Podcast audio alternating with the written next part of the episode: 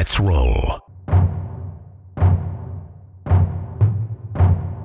This is Countercharge, your podcast for ranks, flanks, and kings of war.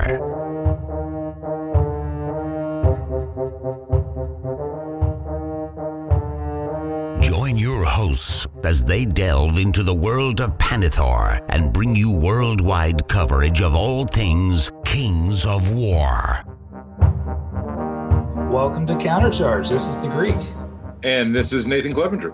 And I'm Ralph Enough, and as promised, we're back with another army review, right on the heels of a halfling army review. But this time I've got two experts instead of one, and we're going to talk about Night Stalkers. Gentlemen, welcome to the show. I signed up for Kings of Men. I don't know what you're talking about. well, you know, at some point we will actually, it, the, the joke will actually have to end, and Alex will actually have to record something, or maybe we'll have to just get the three of us to just do it because I'm sure as much games as he's playing, I'm sure we could probably we could probably do an admirable job. So, guys, we're here to talk about Night Stalkers. But before we get there, what are you guys working on? What new armies? I know Joey, you got you got a new project in your table. Uh, yep, I'm working on Ratkin. Uh, I've been playing Night Stalkers for like four years, uh, so I've kind of told myself I cannot play this army competitively again, or Mike Austin is going to beat me by, behind the shed, make me change. So I've got Ratkin on the table. Um, wanted to do them when third dropped, then COVID happened, so things are finally I can start going to events. So I'm going to get them done before Vanguard in two months. Awesome.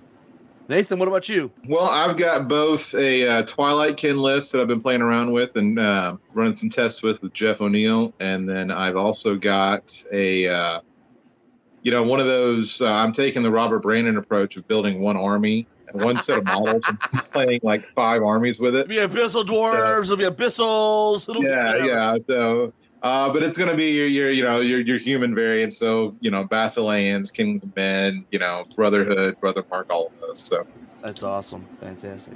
Well, guys, let's give the folks your credentials. Why should they give a what you have to say about Night Stalkers? Nathan, why don't you start us off? Oh, they shouldn't care what I have to say, but no, I'm just kidding. Yeah, I know. Um, uh, you know, I've played Night Stalkers for about as my main army for about three years now. Um, I started Night Stalkers as a response to a, a, very heavy shooting meta within the southeastern region. Oh, and, your uh, backyard. yeah, yeah, my, my my own club mates even. Yeah, so so I mean, I've been playing them as a main army for about three years now. I've tried a lot of different variations with them. Tried a lot of different things. I've won a few events with them, not many, but a couple and uh, you know I've taken the masters the last three years, stuff like that as well. So I mean, it's it's just been I've, I've got a lot of reps with them. So, same question over to you, Joey. Yeah, uh, I've been playing Night Stalkers, uh, like I said, for about four years, maybe four and a half at this point. Um, time is kind of it's not real anymore, um, but I started them actually kind of in response. I wanted a more fluff based army. Um, so was like I, I listened. I don't know if you remember four years ago the Unplugged Radio, which I know is cursed to reference here. Uh, they did a like a lore episode where they all did like voice acting for excerpts from the old original campaign back in second edition. Like I then read the Night Stalker fluff, fell in love with it, and just went to town modeling it. So I am one of the pre-Mantic Army Night Stalker players. Uh, as far as the credentials go, I've been bringing a masters. Obviously, uh, most recently I finished fifth uh, at the Masters in Dallas Fort Worth. I've best general a handful of events. Uh, not quite best overall, but uh, been playing this army for a very long time. Awesome. Well, that's a good place to start. Let's you know let's think about this. Let's just dive way back. Night Stalkers was an army that you know has been around for a long time, but the model range that's currently existing that's relatively new. So mm-hmm. you know when, when that army started, it was kind of you know fresh out of Matt Gilbert's brain, and you know, people before the range came out had lots of different takes that we saw lots of people take Tyranids or clowns or what were some of your favorite pre-mantic uh, model ranges for for for, for Night Stalkers? Patrick Justice in the southeast had a very that had a bunch of uh, xenomorph models from like the Aliens franchise who was using these various mm-hmm. things. I really like those, and you see lots of you see a lot of Cthulhu type stuff, especially out of the Reaper bones and, and the Reaper lines as well a lot of really cool stuff with those. I personally prefer the Malifaux or weird games. A lot of what Malifaux does can translate and port into Night Stalkers uh, pretty well. Well, that was one of the really interesting things about that time was there was no models. The sky's the limit, right? And, and it was really, you know, even even the pictures in the book, you know, there were a lot of just sketches and stuff. And Yeah, that was descriptions.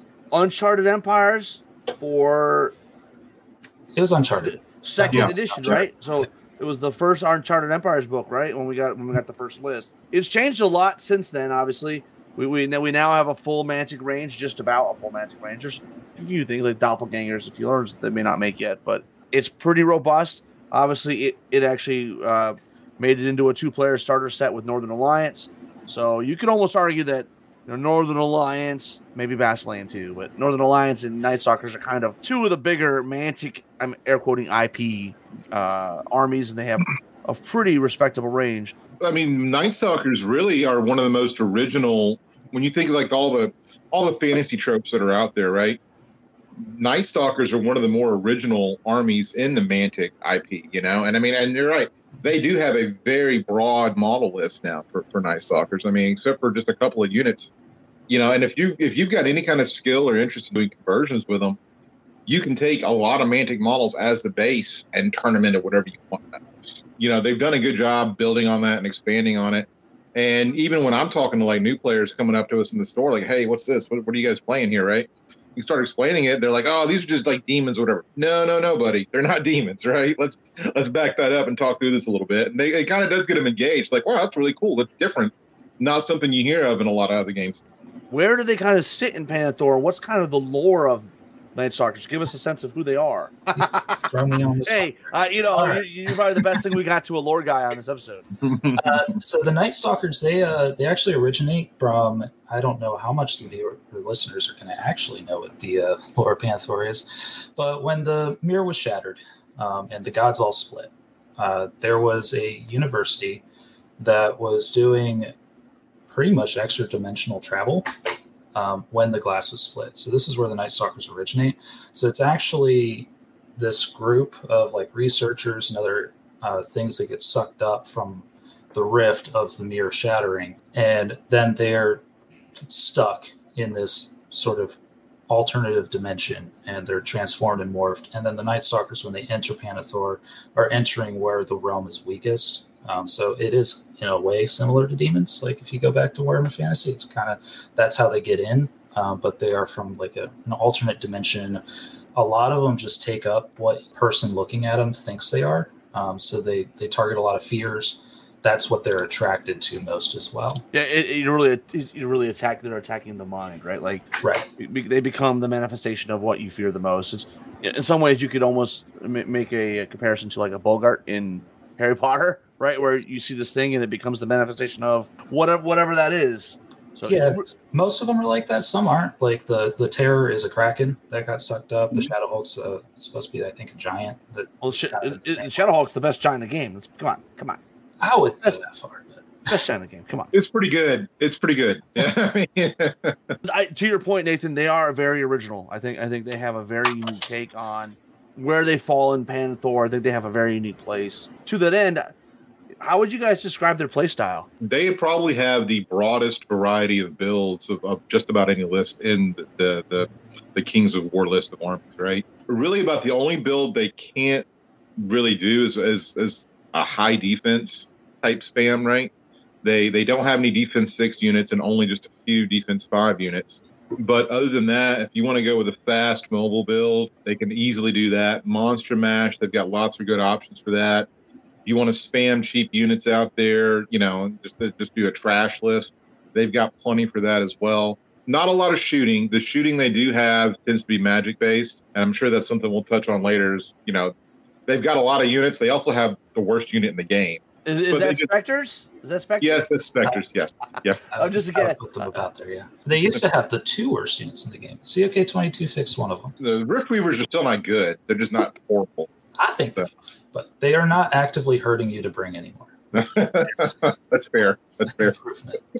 But I would describe it as probably the best toolbox army uh, in the game. It, if I had to draw a comparison, like to the people that played in second, I would think them more so like elves were, where they were really good at attacking balance lists. They really want to say, I'm more efficient than you in all phases and attack you in all phases. Um, so, like, where Night Stalkers are going to be at their best is when they're going against balanced lists on their own, but they also have the tools to deal with all of the skews. They I do find they tend to handle skews a little bit worse than some lists will because they don't have they don't pack a ton of crushing. If you're going to find a lot of CS1, maybe CS. Well, you're going to see CS2 because you're going to take butchers, but there's going to be CS2 and CS1, but you're not slinging a whole lot of CS3 or getting to where you're de- winning defense four on twos or defense six on two. Sorry, so they can struggle into certain matchups where like against a defense six spam build because their shooting isn't going to convert and their combat can be very wild. The other challenge with them is they're unlike a lot of the other armies where the army's special rule supports them. Night Stalkers, your special rules are all about what did your opponent bring to the table, you know, and so uh, for players who don't know, their their two special rules are number one, basically the entire army is stealthy. There may be one or two units that don't. Uh, no, everything's stealthy. Oh, stealth. Okay. And then the other rule they have is mind thirst, which means they take advantage of any inspiring that your opponent brings in their list to inspire themselves, but it's at a 12 inch range, regardless if it's inspiring type or if it's very inspiring or regularly inspiring. They get to take advantage of any of those sources at 12 inches, right? Well, and that just got better, right? With with the changes yeah. to Clash of Kings. So the challenge with it though is with both of those scenarios, you're paying points in the the price of the unit, and if your opponent didn't bring any shooting, well, okay, then you now, you know, one of your special rules is essentially non-existent because they have nothing to nothing that's going to be affected by stealthy. Similarly, if they're light on inspiring, you're not going to be able to have as much advantage to take uh, to, to use that against them as well, right? So, um, they can play. They they are super balanced. They got a really broad spectrum of units, but they can be hindered at times by what your your opponent is bringing to the table. Well, let's talk about them in terms of their evil alignment, right? So they are they are evil. They're just misunderstood. Uh, they're just misunderstood, and they do have an army special upgrade called Scream Shard, which basically uh, once per game you can uh, choose to give the unit life leech two uh, for the mm-hmm. remainder of the turn. Do you guys is, does that come up very much for you guys? Do you guys because it costs because it costs points, right? It's usually like five, five points, points or so. Five points. Yeah, I have never used it. I'll be perfectly honest. Most of the units that can take it probably are dying if they're getting hit. Uh, yeah. Because it's a lot of the defense force stuff, so they're probably wavered if they're not dead. Um, really, it's just your regular infantry that's not bloodworms that can take that, right? I mean, yeah. doppelgangers, scarecrows, and reapers are about it. And a couple of the heroes. But I mean, the problem is for five points, you know, you're taking something like Joey said. It's, if it's gotten hit initially, it may already be wavered or dead. And if it's not, you know, at five points, there's probably other. You'd probably rather have even just blade of slashing, mace of crushing, or something like that in there to have those to do wounds and have them stick. So it's kind of like if you have ten points left over in your list and you had two regiments of reapers, go ahead and throw it on there. But it, it's not something that says build around me. Mean, even if you take the full soul drinker, uh, which we'll get into, you can pack reapers up to life leech five for a turn, which is a crazy good combo. Except it's like, are you really going to get that much benefit out of it? Because what's hitting the Reapers and only doing five damage. Well, let's get in and start talking about some infantry. Uh, let's start right at the basic level. We got Scarecrows. Uh, they come in Regiment, Horde, and Legion. That's unit strength 2, 3, and 4, and it's 15 attacks, 30 attacks, and 35. With a nerve of dash 14, dash 21, and dash 27 for 80, 130, 190 points. And I guess that's another thing we didn't really talk about a lot. You, you do have a fair amount of fearless units in this list. There's a good amount of them and proxy fearless when we go to the butchers. Mm-hmm. This the scarecrows has mind thirst, stealthy, and wild charge D three. The scream shard for for five points. But like you said, I don't. This is this is your zombie unit. Like, why would you? Why would you put life leech on it? I, yeah, I, probably better options. I don't know people that are taking the giant rats on zombies either. It's a really good unit though. I don't run them. I personally have an aversion to slow infantry, uh, but they're really good for what they do. Like it's the cheapest unlock in the army. It's dash 14, which is just annoying for units to deal with. It's great at the horde because that 130 for a horde unlock is amazing in this list. You you really want unlocks with this army because what you're unlocking is just good. I don't know about the Legion, to be honest. It's probably good. I just haven't seen it. Nick Williams would have been better to talk about this, but he takes like 30 of them. So The problem I think with the Legion is is when you start hitting that 190 price point for them, you losing that balance of okay, then I can take for 190, I can take a Legion of Scarecrows. That yeah, are dash 27, or I can take a Regiment of Reapers essentially, right, for just a few more points that are only one lower unit strength, but a lot more damage output, right? And so, dur- you know, just durability through masses of nerve is a way you can play the game, but it's you know, scarecrows are not going to chew through anything in a turn or two, right? And so, certain scenarios out there like invade, plunder, push, um, things like that, where there's not a lot of tokens or objectives you need to get to, but you still got to move to a certain area of the table. Like Joey said, they're not very fast. They're only speed four, even with wild charge, and they're not going to push punch through anything. So if your opponent can get out in front of you early and pin you in your side of the table, they don't have the the the, the oomph to get through anything and, and and push on past. So you start worrying about okay, then that's that's really a balance question. But uh, like you said, at 130 points, they're great for giving you two unlocks and three unit strength. They're just dirt cheap on the table. Yeah, you know, I always wonder too, like with with a Legion, like at dash 27 versus dash 21, they're Well- defense three. So Yeah. like i i anything that can kill a horde in two turns can probably kill a Legion in two. with these, um, the horde will probably die to one if you're not screening it, because two units will probably kill this. Two reasonable units um, are probably killing a single horde. So you only got to hit 15 damage to make it a reliable kill, uh, which isn't a hard ask at defense three. But at 130 points, if they're investing 400, you, you should be winning in that exchange. Right. Uh, No, they're and if also fun with hammer. If you're gonna run an item on them, hammer is pretty fun on them because you can give them vicious through an aura later on, so you can make Yeah, them six damage. It's just a fun 150 point unit. There's another unit we'll talk about with the hammer measured force Yeah. a little bit. I was going to point out though, right on, uh, you know, we're talking about the horde level, the regiment level at 80 points, right? It's fantastic for just sitting back and, and holding pillage objectives, things like that, Mhm. because a lot of the units that are going to be able to extend and, and get to those early to try to fight that stuff are going to be inspiring. You're going to be talking about like Drakon Lords, you know, Lords on Frostfang, stuff like that. And so they're bringing inspiring in to try to fight against the Fearless 14 unit. And so that's going to tie whatever's coming in there up, usually for a good two or three turns for a really small investment to, to force your opponent to bring that out there to try to, to pick up that two unit strength. So, I mean, I would say if you're building an army, you know, go for the old trick of build two two regiments and two troops, and then that way you can play them as three regiments, or you can play as a horde or a legion if you want to. You know, um, for scarecrows. I mean, they're never going to be a, a necessarily bad take in most Night Stalker lists. You'll never be upset at what they did. Well, Nathan, do you want to take us into your favorite unit, Bloodworms? so, yeah, bloodworms are uh, my favorite unit. I've uh, ever since I started looking at the Night Stalker list, that was the the Legion of Bloodworms is what I uh, zeroed in on. Right, so they come in regiment, hordes, and legions, uh, 120, 200, or 290 points respectively. Speed five, melee four, defense four. Where they really shine is the the volume of attacks they can bring, especially as a legion. Um, they bring 40 attacks to the table, which is probably I, I'm not sure if there's another unit in the game that has more attacks than that, or as many attacks as that. They also have really good nerve at these points levels, right? A regiment's 12, 15, Horde 1922 and then a Legion 25, 28. And then stacking on, like what Joey said earlier, Fury, uh, Fearless by Proxy through the Fury rule, which they got in Clash of Kings uh, 22, and Life Leech 2. Yeah, they got a nerve bump in Clash of Kings 22. Uh, their waiver and route values went up uh, by one on each of those. And they added Fury. And, you know, I'm I don't know who to buy a drink for when I see them, but I certainly want to do that, right? Because it, it, it's a fantastic ad.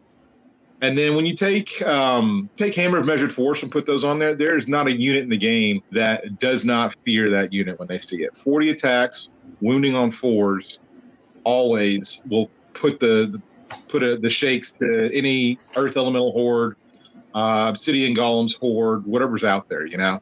Um, in my experience, they you generally if they somebody wants to one shot this legion, they have to triple charge it. Even a double charge to the front, most of the time, will not take this unit out. Now that it has fury, it, it's you know, and previously I'd had times where it would get wavered, things like that, and then get stuck, and then it would die the next turn.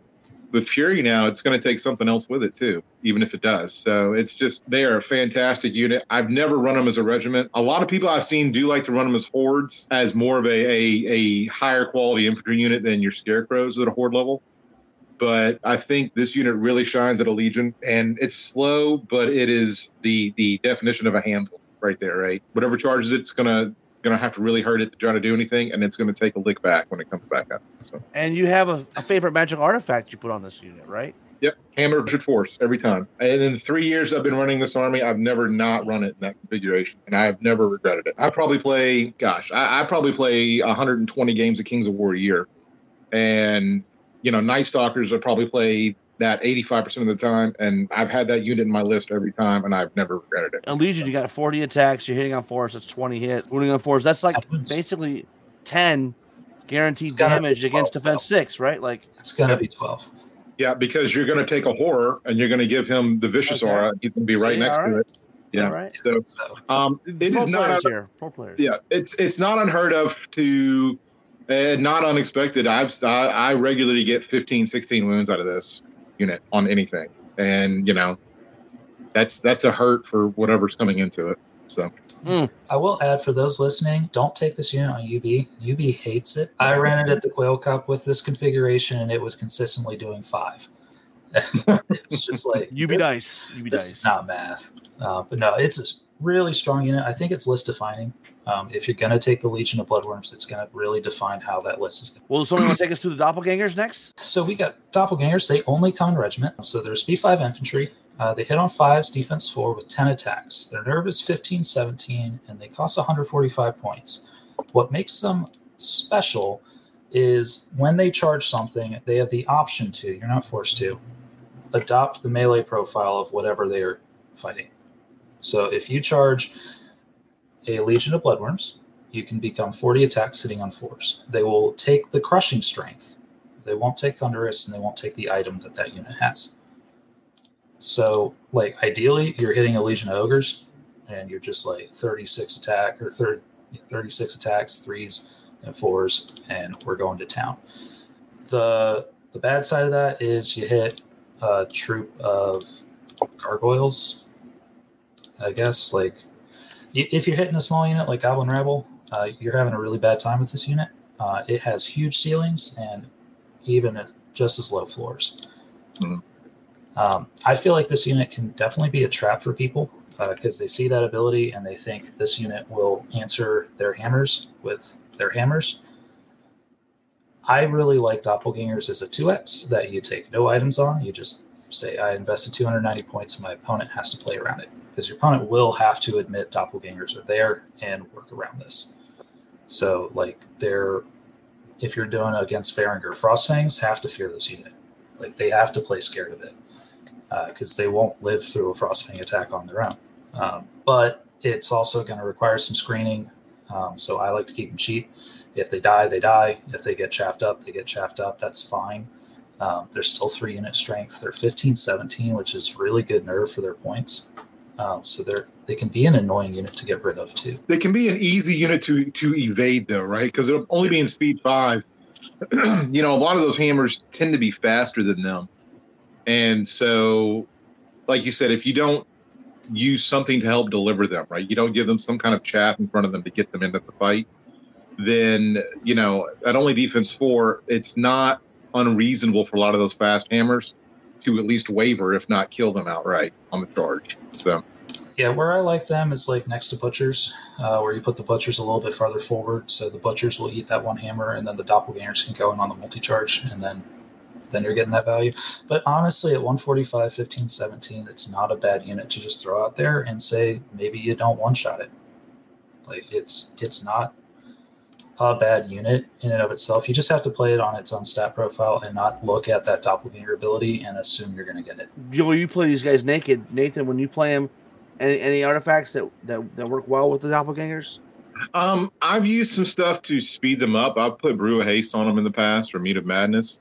Um, really, Brew of Haste I think fits on them well because you know they're still not as fast as Cav, but there are a lot of speed six units out there that they don't want to take the charge from themselves, and so ogres. that kind of a little more. Yeah, ogres, trolls, stuff like that. um, gives you some of that standoff, right? And so you don't necessarily have to spend as much potentially in chaff or time in positioning to allow them to get into combat and not take the first charge themselves. Um, you know, uh, some of the other magic items that are fun on them is elite. You know, if you want to put blessing of the gods on them, although you know, if you're is also really fun if you hit the yeah. right. uh, so Uh, they- they take the profile and then apply the item that they have equipped. By the way, Yeah. Awesome. Well, let's get in and talk about a lot of people's favorite unit, Reapers. Nathan, you want to take us through the Reapers? I know you're a big fan. Yep. So uh, Reapers are your prototypical glass hammer, um, speed six, melee three, defense four. You can take them as either troops or regiments. Um, and the troops are only a 10 12 nerf for 135 points, and the regiments are 14 16 for 210. Um, crushing strength one, mind thirst, stealthy. They can take the scream shard like we talked about earlier. Where they really shine is the number of attacks. A troop has 20 attacks, and a regiment has 25. Um, you know, there's lots of armies that have hordes that don't have that many attacks, especially at a melee three and a crushing one. Um, I usually run at least one, if not two, regiments of these, just because they they will, especially if you're running a horror and support, they will chew through anything that that comes out there. You know, I mean, defense four, they don't they they laugh at that. Defense five, they laugh at it. Defense six, if you have a Bane Chant backing them up, something like that, they they again they just will, will pour wounds all over that unit. Um, you know, they really are the, the only real hammer we have in the list, right? Um, fiends are almost there, but not quite. I was gonna say Uh, I'm disagreeing strongly with that opinion. but Ugh. we're really getting into the difference of our play styles here because Yeah, I don't yeah. like Reapers. Um, I Yeah. don't like the commitment that it takes to deliver them. Um, it it occupies a lot of where your list is uh, because you, you have to take something to chaff them. Um, that, that 14 16 nerf can can really hurt. Um, so I've run them. I ran them at the U.S. Masters in New York pretty well there. I went 4 0 in day one with them, but it really felt like I was working against the Reapers um, rather than letting them kind of carry the list. For me, it's just uh, if you're going to invest in Reapers, just understand that you're going to have to invest in Phantoms. You're putting items on these guys. Like, I, I really think you're probably putting uh, Mead of Madness, Strider, maybe. Um, Elite goes really well on them. Usually, I end up taking elite on one and then brew of strength on the other Yeah. if I'm running two. Um, And Again, you know, about 230, 250 point or 250 point unit. but as long as as if you can get them into the charge, they are going to you know anything that comes up along with uh, up to them along that same points value, they have a fantastic shot at, at taking off the table in one turn. You know, um, especially like I said, if you've got a horror and support with who's bringing Bane Chant and bringing the Vicious Aura, he will they they will just mow through anything. Um, but like Joey said, you do have to play to deliver them. And my particular play style, you know, uh, everything pivots off of the Legion of Bloodworms. And so you put your opponent in really, really bad choices when you do like that because it's like, okay, then either I take the Reapers and then I have to deal with a Legion of Bloodworms coming in. I take the Bloodworms and then the Reapers come in, or I have to try to occupy both, which means he's not going to have a great shot at, at one shotting the Reapers unless he's got something like a Cav regiment coming through. Um, and it's just going to tie up, you know, five, 600 points of his army to try to deal with that. And they will chew through him eventually. Yeah, I do want to talk about the troop. I think the troop's interesting. I haven't made it work um, personally. The 10 12 nerve is just really hard to play through. And I think currently, with where at least the US is playing, there is a lot of height 4 and height 5 lightning bolt. It's really easy to just have them die. Like you see elves and they probably die. uh, the mirror match, which I pretty much play at least one or two mirror matches every event I go to with this army you see two mind screech a of reapers dies a turn. It's a unit that you would have to like tuck behind but the unit you're hiding it behind is probably like butchers and they're not going to shift so it it's a hard unit to like cover from tall shooting. I personally see a lot. So i think the troop has a lot of potential but it requires a specific meta and a specific area to really work in. We, at one of our tournaments in 2021 in Chattanooga at the Axe Grinder event, players from the Southeast, Larry Essick, brought an army that was four regiments of doppelgangers and then a bunch of troops of phantoms and troops of reapers. And it worked really, really well because there were so many targets out there. You couldn't deal with all of them by the time the phantoms got there to disrupt your shooting.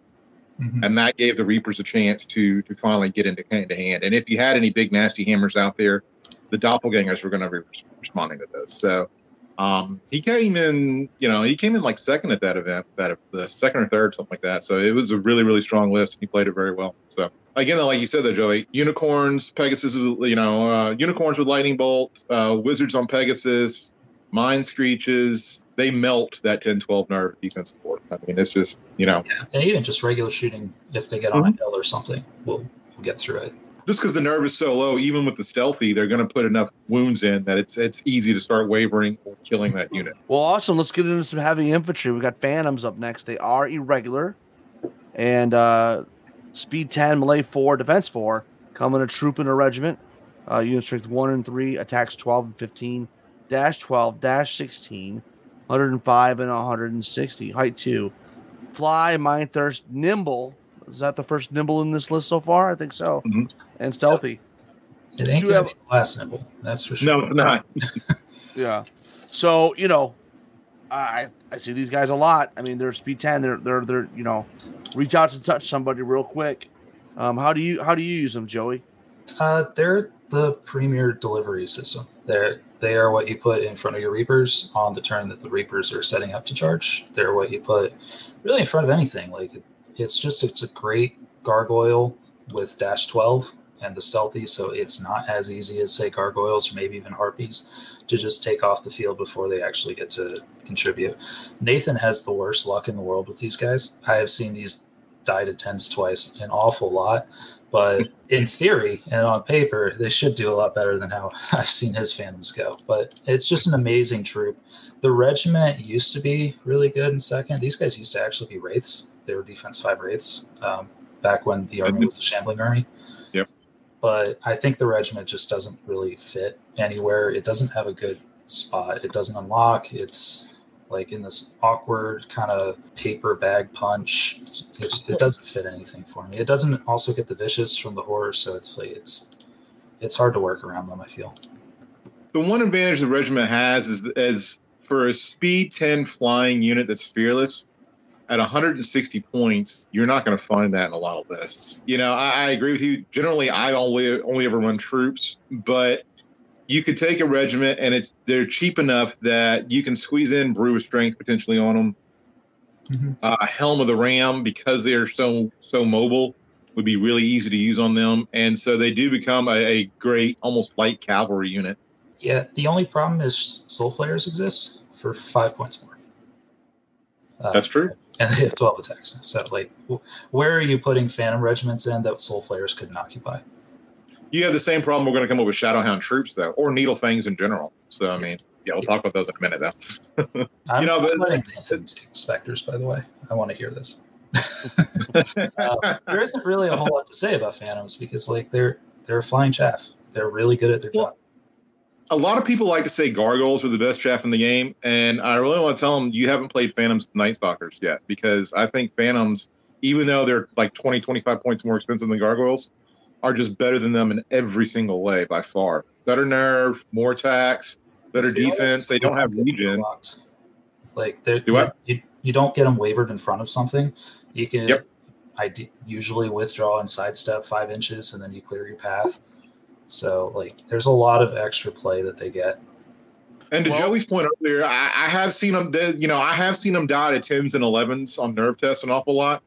I've also watched players shoot lightning bolt at them from multiple wizards three and four times in a single troop, three or four turns in a single troop, and not kill them. You know, um, so they, they can be sneaky durable. If, you know, especially if you can get them in some terrain or something like that, and just have that twenty inch threat bubble to say, oh hey, you know, watch what you're doing here. So. And they're fantastic for scenario play. They're they're a great scenario unit for just about you know, aside from maybe dominate, just about any anyone any scenario out there, they, they're they're going to give you lots of utility for that. and they're getting the flank. 24 on fours is a respectable flank um, for a Bane Chant target. Like that, they actually you have to appreciate them. Well, let's get into talk about ranged infantry. I find it ironic that we've got, you know, the stealthy army, and yet we don't like you guys don't like this unit. So let's talk. Who wants to take us through specters? Not it. All right, uh, I think I wrote on my grade system D minus for this one, and the only thing was they unlocked that. That was the redeeming factor. I guess I'll go over the stat line too. But they have Pathfinder. Doesn't that make them amazing? Uh, uh, so you can take a troop, regiment, or horde. Um, they're speed six. They hit on sixes because they're archers in melee. Uh, hit on fives in shooting. Defense three. Um, so you got your basic Kingdom and Archer profile there. 810 attacks, like most archers, 90, 120, and 200 points. Um, the nerve bands are 9, 11, 13, 15, 20, 22. The important part is their Shadow Bolts. It's an 18 inch range shooting attack with piercing 1. The problem here is 18 inches pierce 1 is not really that good on 5 up shooting. Like it just, it does not play. Um, you take a regiment of these to unlock and you think you're getting just a nice cheap unlock that might contribute a few wounds here, and you realize that they only did four over an entire game. Like they hit on sixes an awful lot, and then you just do zero wounds when you shoot with them. Like it's it's just it's not effective on the table. So it's if you take them, it feels a lot like dead points. Like you could have just taken scarecrows if they were going to sit on an objective. And the, the challenge is they don't really they don't have steady aim. Most of your your 18 inch range band shooting units have steady aim on them, right? And so you kind of get where the, the, the rules committee and the game designers went with it was like, okay, then here's a shooting unit. Everybody else that'll be shooting at it is going to have to deal with the stealthy that the unit has, right? So we're not giving them steady aim to kind of offset that, right? Generally, your 18 inch shooting units as well are ranged four, not ranged five. Right. Um, and so instead, the Spectres now have taken a double whammy in that you know, if they're out of range, they got to move in range to shoot, and they're taking a minus one to hit. so that put them on sixes now. And if there's any kind of cover or the, you know, there's lots of stealthy options out there now for a lot of armies with, you know, the the the library of knowledge or whatever they call it now. You know, you can throw, you know, veil of darkness, whatever it is, to give stealthy aura out to a unit. Yeah, ogres can um, be stealthy if they want to. Yeah, or you can just, you know, I mean, there's lots of stealthy units out there. There's the uh, the Twilight Kin uh, special character that has a stealthy aura. There's just too much out there that that can get stealthy, or they're just in the woods. They're in terrain, and so now you're hitting on sevens, and then they're shooting at you and hitting on fives typically if it's another range, you know, 18 inch shooting unit, and it's just, I mean, they are a little bit cheaper than a lot of those other units, right? But it's just I've never seen anybody take them ever even in a casual game. You know, it's just everybody kind of looks at it and says, "This is this is terrible. This is a horrible, horrible unit." Chris Fisher, at one point, he was practicing his Kings of the Men artillery list, and he had an allied regiment of specters and a banshee. I think that was the only time I've ever seen this unit on the table. Um, and that was just because he was going gun line. So he was like, I'll take the shooting unlock. And then he played a couple games on UB with it and was like, this is pointless. Like, it literally is doing nothing for me. Mm-hmm. Um, it, the worst part is in second edition, these were flame bearers. They were stealthy yep. flame bearers, and because it's a dual kit, so when you buy scarecrows, you get specters as well. It's multi kit. They got a horde option, and they didn't get the four up shooting and the steady aim like flame bearers got. They got this new profile, and it just it does not play well on the table. Um, why, why, do they have Pathfinder, anyways? I, I, I have no idea when you would use it. Like, are you charging on your six up melee very often? Uh, I mean, does it does it offset the the moving um, a move order in terrain? No, you still count it. So I mean, then there's know. no good. You know. Well, let's let's keep this ball rolling. Let's get into the cavalry. Uh, we've got shadow hounds. So this is Nathan's other unit. Yeah, this is Nathan. This is this is the unit that I have been eaten alive. So go ahead, Nathan. Tell us uh, about the Shadowhounds. The Shadowhounds are a great light cavalry unit. Um, speed 10, melee 4, defense 4. You can take them as either troops or regiments. Um, troops are 10 attacks, 11, 13 nerve, 125. Regiments are 20 attacks, 14, 16, 190 points. Uh, they come with Mind Thirst, Nimble, Regeneration 5 up, Stealthy, and Thunderous Charge 1. Um, the fact that they are a Speed 10 Nimble cavalry unit uh, is a is a big deal. Um, you know, there's not a lot of out there. They can they can provide that counter threat to a lot of other flying cab out there. Uh, Drakons, you know, um, the the new Kings of Men, Flying Beast Cavalry, uh, things like that. They are great to kind of sit there and put you in that standoff to say, okay, then, you know, you want to try to bring that in to get to the juicy stuff. I'm going to ground you, you know, um, because they have enough attacks that they will they will wound something and they will disorder it, and they're going to tie it down for a couple of turns until your your nastier units can actually get up there and engage with it. You know, I, I have found an awful lot though that they are a waiver magnet. Um, you know, even with Regen Five, I can't tell you the number of times I've had an opponent do just a few wounds to them, and you know, get a decent. They roll a ten or eleven, and oh hey, you're stuck now. You know, that's the shooting, that's the hand to hand, or whatever it is, right? So, but if you you can squeeze them around in a flank, you do squeeze them around. Um, into if you can into a rear of somebody, you know, you're you're dropping so many dice, and that's something that the, the Night Stalk Army in general is great at doing. It's just dropping buckets of dice on your opponent, just you know, overwhelming them with that. They can do some serious damage. I like putting brew of sharpness on these guys uh, because you're getting it at the cheaper price point as a regiment. Going to melee three and Thunderous Charge one is a big deal. Um, that melee three is is a really really good spot for them where they can really put a hurt on other light cab or even like I said heavier cab and, and, and flying units. So Yeah. Of Madness, Brew of Haste too, if you want to make them speed 10 and a half, Yep. 11. They're also really good takes. Um, Headstrong's also actually not a bad call here.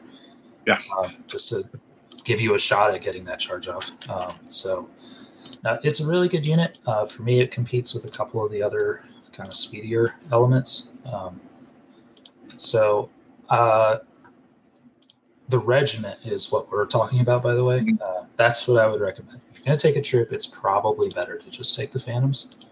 Yeah. Um, you just you shave 20 points, you're still flying, and like you get fearless. And I mean that's that's kind of the thing that you know the the, the formation. Since the, we'll go. I think it's a good time to talk about that. The, the formation that the Night Stalkers got in Clash of Kings 22 is a formation of three troops of Shadowhounds, and um, what they gain is for five points they get Slayer uh, melee D6 at that point. All three troops of it, right? But like Joey said, the problem is troops of Shadowhounds. At that point, you really just want to take if you're taking troops of this sort of thing, you want to take troops of Phantom because even though they don't have regen and Thunderous Charge, they've still got a good number of attacks at the troop level compared to the troop of Shadowhounds, and they're fearless and they're flying. So same speed, but they're not limited by intervening units, things like that. It's easier to get them around and where you want. But the Shadowhounds excels in that regiment base where they, Mhm. they have the options of like corkscrews if they get through with that. Um, you get a lot more playability with that regiment. I'll also say this formation is probably my second least favorite formation in Clash of Kings 22 because it's got to be the least inventive formation that they did. Like three troops is just kind of so boring. There's no hero. They didn't even change the size. Like two troops Yeah. in regiment would have been fun. You that could have been played around. That would have been like a, a here build around me formation. Uh, but three troops is just like okay, you're either taking phantoms or you're taking this as your chaff. That said, the effect's good. Like Slayer D6 can be really fun on them if you get them in the right spots.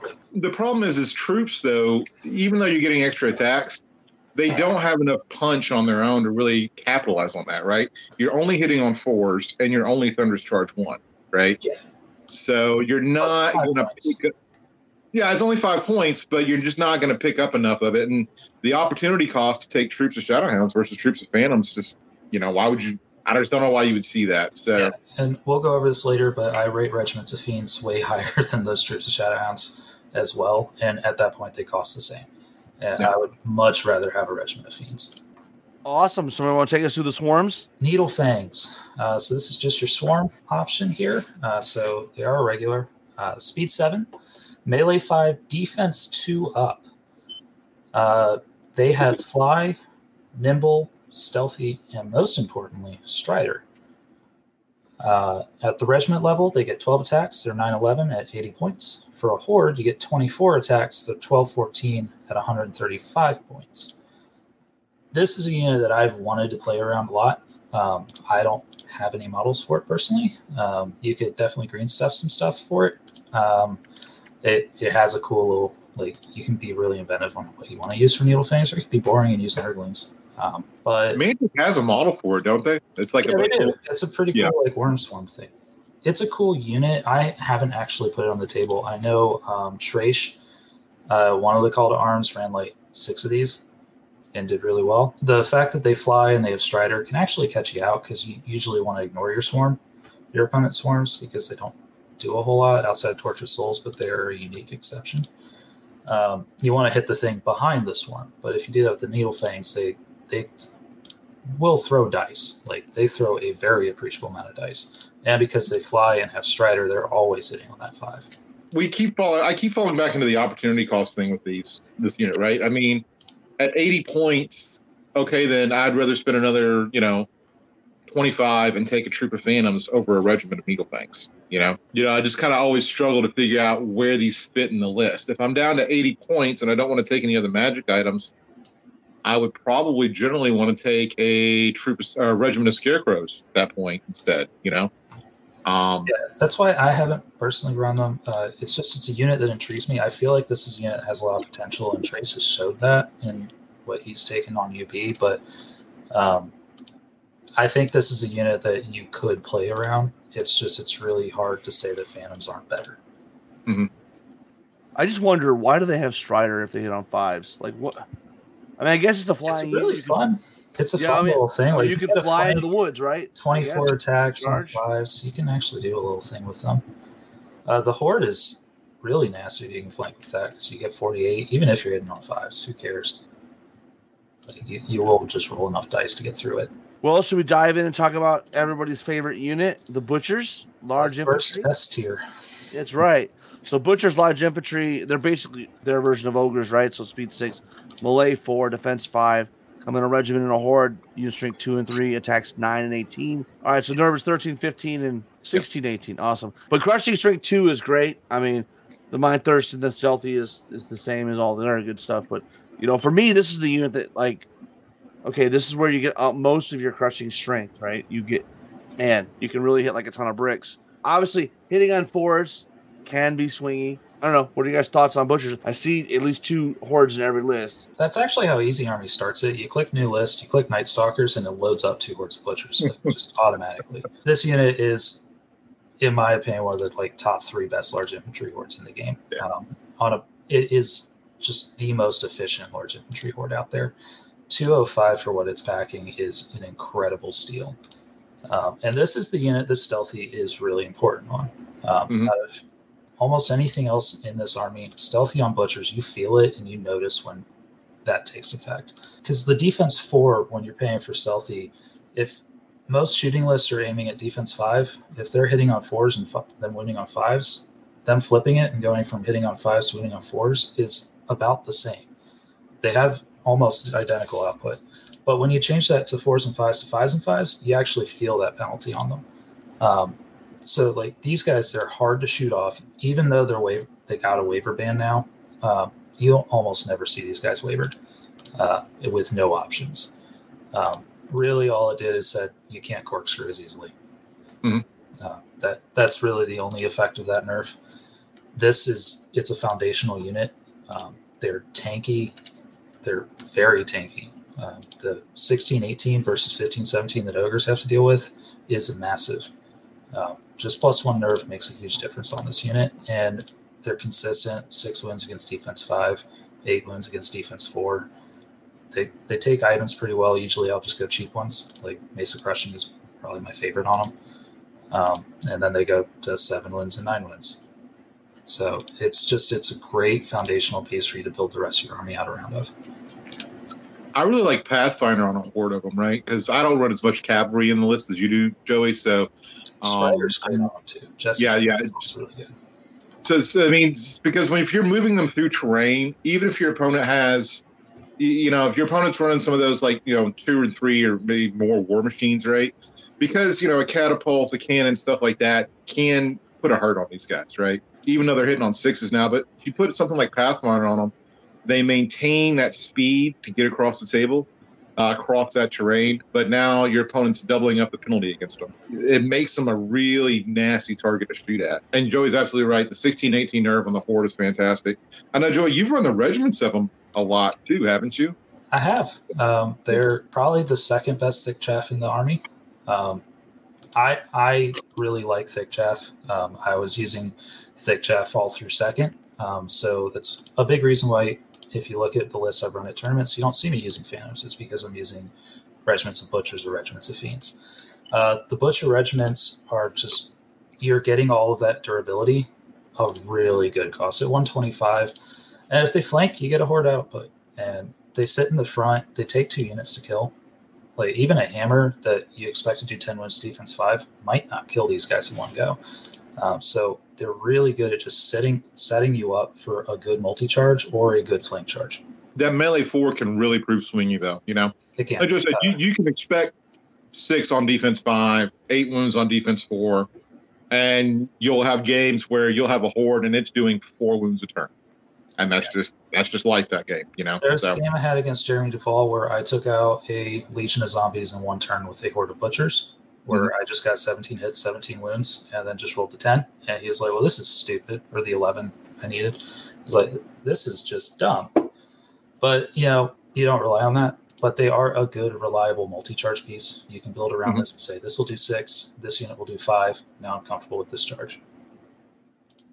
And to your point about cheap magic items, you know, um, some of the other ones like uh, you know the brutal magic items, a great add on them. You know, for ten points, slapping that on. I they, they, I would not take big damage output items. They're not worth putting like sharpness on. They are not really worth putting elite or vicious on because you're paying horde price for that for only 18 attacks. Any of your smaller magic items, probably 20 points or less. You know, it's it's hard to go wrong. Yeah. Either these. I've run vicious on a horde, um, but that was more of a luxury tax. Like I had 25 points left over, so why not turn Mason into vicious? Because I had nothing better to do with the points. But yeah, mace, uh, healing brew, uh, iron resolve, the iron resolve item that I'm blanking on the name on. Yeah, or life leech. Yeah, life leech items. There's a lot of really good cheap items that you can throw on these guys, and you'll never be upset at what butchers do. And you got to have two of these hordes in your list, right? Or They're amazing. Large infantry and large cavalry unlocks and Night Stalkers because there's no war machine. There's only monsters, titans, and heroes. So large infantry and large cav work really well at playing around with your unlocks because it it lets you mix and match your monsters, titans, and heroes the way you want to. Whereas like infantry unlocks only give you one monster or titan and one hero. So you can you can play around a little bit better and come up with different math if you're taking butchers and fiends as your unlocks. Awesome. Well, let's get into the monsters. We're going to start with the horror Rift Reavers, who got a different profile now uh, in Clash of Kings 2022. So this is a Still- monster. Go ahead. This is a profile mo- is still bad. yeah, it's still bad. Uh, monster, it's height two, speed six, melee three, defense three, unit si- uh, unit uh, unit strength one, which is a change, right? Because before it was no unit strength, I think. So it's an individual before. I gotcha. And D6 plus six attacks, 11, 13 nerve, 110 points. This is where this is where it gets a little interesting. It's got the aura spell ward, crushing strength one, dread, nimble, mind thirst, and stealthy. So I'm wondering, you know, you guys have been talking about some of these units that are very susceptible to lightning bolt. Lightning bolt doesn't care about stealthy, right? But it does care about spell ward, right? Mhm. Does this does this does this make your list yet, or no? It's still just garbage. At I- 110, I've not been able to fit it in at 110 points. I mean, let's be honest here, right? The reason this this this unit exists is because Mantic's Night Stalker Vanguard sprue spits out like 17 cores per warband. So they're trying to figure out something to do with those models, and it's just I think this unit's really good. I know Nathan doesn't like it because he sees 11, 13 defense three, and it's like, man, that it. The spell ward aura is the only reason you're taking this out. You're not taking it for its output. Um, you're taking it to protect your reapers. You're taking it to protect your soul flayers. Um, it does a really good job at that because if somebody packs enough lightning bolt to threaten those units, then they'll target this instead. Um, so at worst, it's either making them hit worse or it's buying you a turn if they're shooting. um, which for 110 points is pricey, but I think it has a really good place in the army. I I've only gotten to play around with it for a couple of games, um, just because it is so new. I think this kind of has a spot. I wouldn't chagrin you for not taking it, but I do think if you're running certain builds or certain unit types, this has definitely a place. Like because you're not looking to combat it, you can like put soul flayers up, double this thing 12, you don't care. And then just cover your soul flayers so they can't be scorched earthed or weak.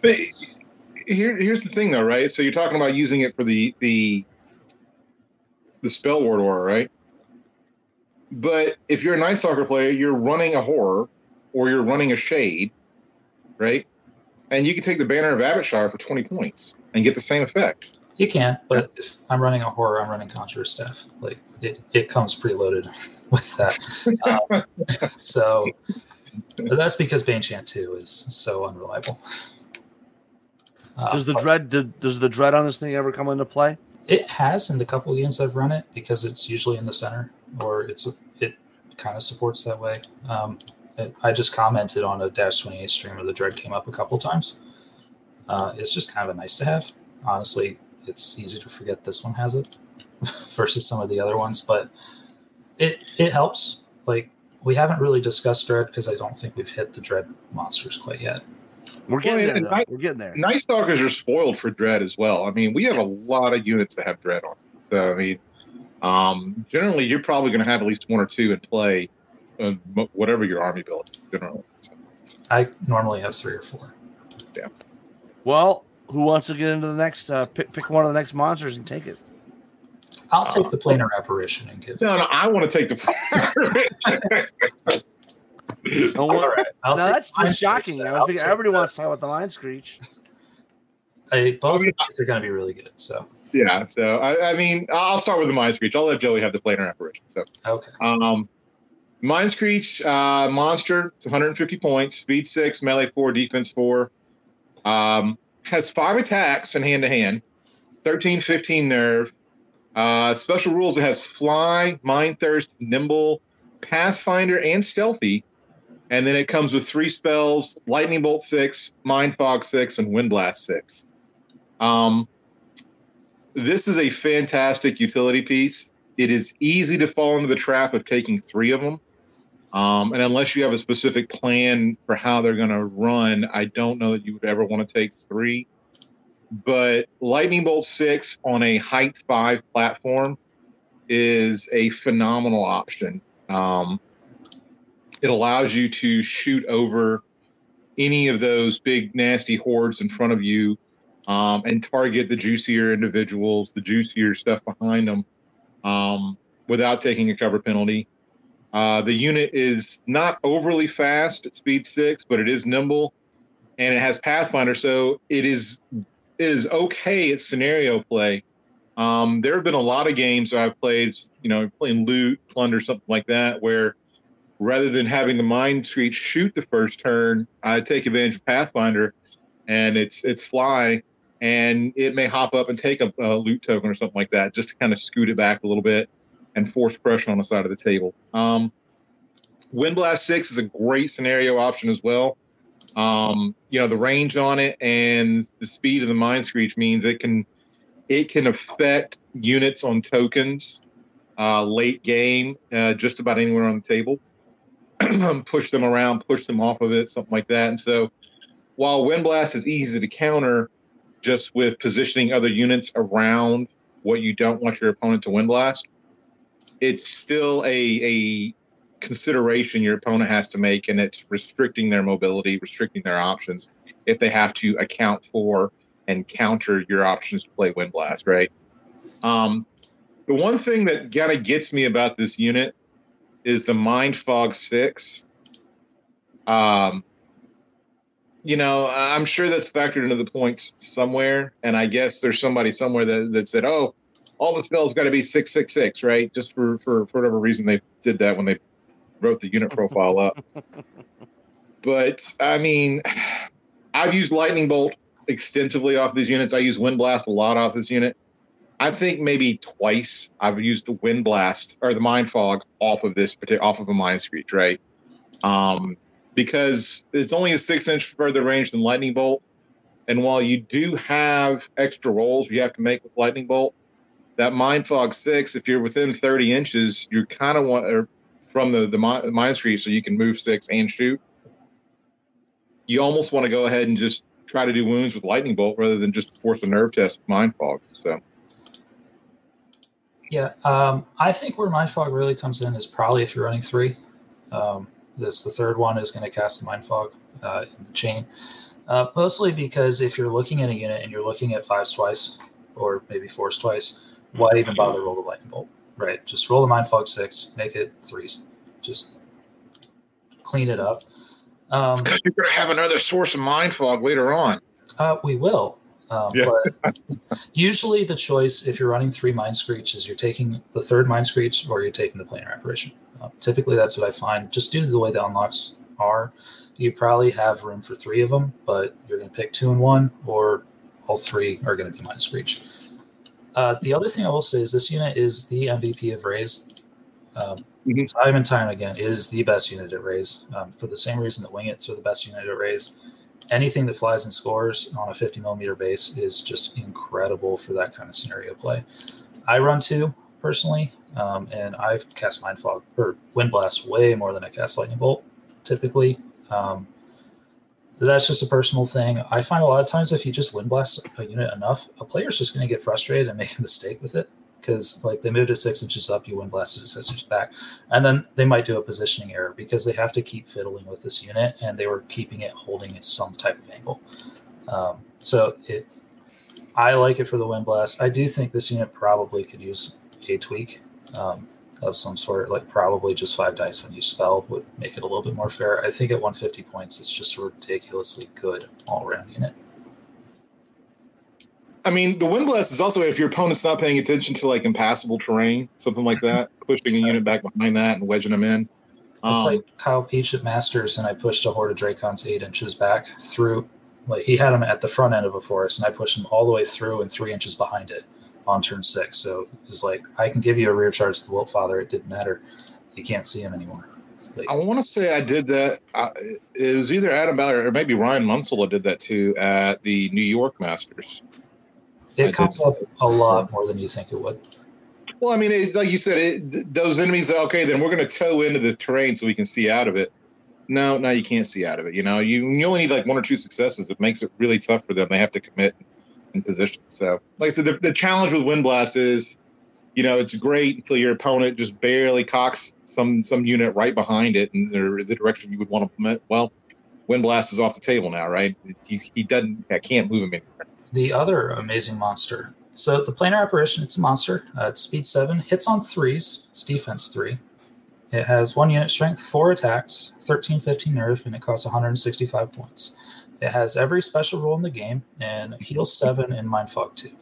Uh, so it's it's actual specials. It has crushing one, dread, ensnare, nimble, regen four up, and stealthy. And it actually used to have Pathfinder back in second, so it had more. This thing is incredible. Um, I I can't say enough good things about it. It also has an option for icy breath and bastion, which I guess I'll go over later. But it's just you should take one in most lists. Like I think you need a reason to not take a planar versus a reason to take a planar. Heal seven is incredible. It's such a great support piece because it complements everything, every unit in, in your army. You know, mm-hmm. heal seven, mind fog complements your mind screeches and shooting like that, right? Dread complements your hand to hand units because it's going to be around them to be able to put heal in. So when they charge in, it's just it gets it, it, a lot. Yeah, it's in combat it's chaff. Okay, you know, oh hey, that's a fantastic unit that's going to charge out of their hindered. Let me put an ensnare unit right in front of that as well. You know, mm-hmm. I mean, it's it, it, really does bring everything to the table, and at 165 points, it's a fantastic, fantastic spin. With the regen four up, like it, I've seen it stall out a lot of units. Um, now it is defense three, so sometimes it just randomly dies. Um, that that does happen, but it's just it's such a complete package of a monster um, I don't know that you would run more than one. Um, two is probably the max, never three, but it's you should look at bringing one if you're not. Do you ever take the upgrade spells? I mean, I don't think I've ever taken either Icy Breath or Bastion on it. You know, it's just. I've thought about it, but uh, usually I end up putting an item somewhere instead. Like it's usually it would come out of my item tax rather than run it pure. Bastion is interesting for that rally, like making your butchers 17, 19. Um, it, it has play. I've just I've never found the room in my list where I wanted to take it. Um, and that any any two dice spell is, is kind of swingy, right? And that's to your point also earlier as well, right? When you're talking about the the monsters you take, I have run plenty of times three mind screechers and a planar apparition, and that is kind of a finessey build because you're tying up a lot of extra points in unit strength one units. And that mind fog too, man. Yeah, it's it's it should be a 75 percenter. That 25 percent seems it's awful big. 25 percent, you know. Yeah, and honestly, I think that's kind of why I don't like to run the other two spells uh, on it because I don't want to pay any more when it has two spells already. Like when you put mm-hmm. three spells on a unit, it you tend to feel really inefficient unless you're putting it on that unit for a very specific reason. I would be okay with giving a swap option for it, right? Right. Say maybe maybe drop the unit price to like 145 and then for 25 points pick one of those three spells if you want to take that as an upgrade. Like it just comes with mind fog and you would buy the heal. Or no, it just comes with heal. Uh, no, no, no, no. Uh-huh. Heal. Uh-huh. Of course. Heal. Heal. Heal's heal, so no. freaking good. That's why you're out of playtest. Yeah. but yeah, uh, definitely take a planar. Uh, if if you're thinking about what to do with your Night Stalkers, this is a really good unit that just just add it. What models are you guys using for your for your armies? I am using a 3D printed one. Um, it's supposed to be like the King in Yellow from Cthulhu. Yeah, so I just have a 3D printed one. Uh, there's a ton of 3D printing options for Night Stalkers because you can tap into that Cthulhu kind of vibe. Mm-hmm. I'm using a Reaper Bones model because uh, you know Bones is super duper cheap Love it. It doesn't. The bottle I'm using doesn't quite fit on the base on a 50 mil base exactly. Is it a dark young or dark one? Yeah, it's a dark dark young. I think is what it's called. Yeah, that's Something I use portal. Which is really confusing when we play each other. I know I've had, but um, like Joey said, I mean, Night Stalkers are even if you don't want to run the Mantic models, there's so many options out there to, to, to do a Night Stalker army with that. I mean, any any kind of creepy monster looking thing, you can pass it off whatever, you know. So I mean, it's it's got choices.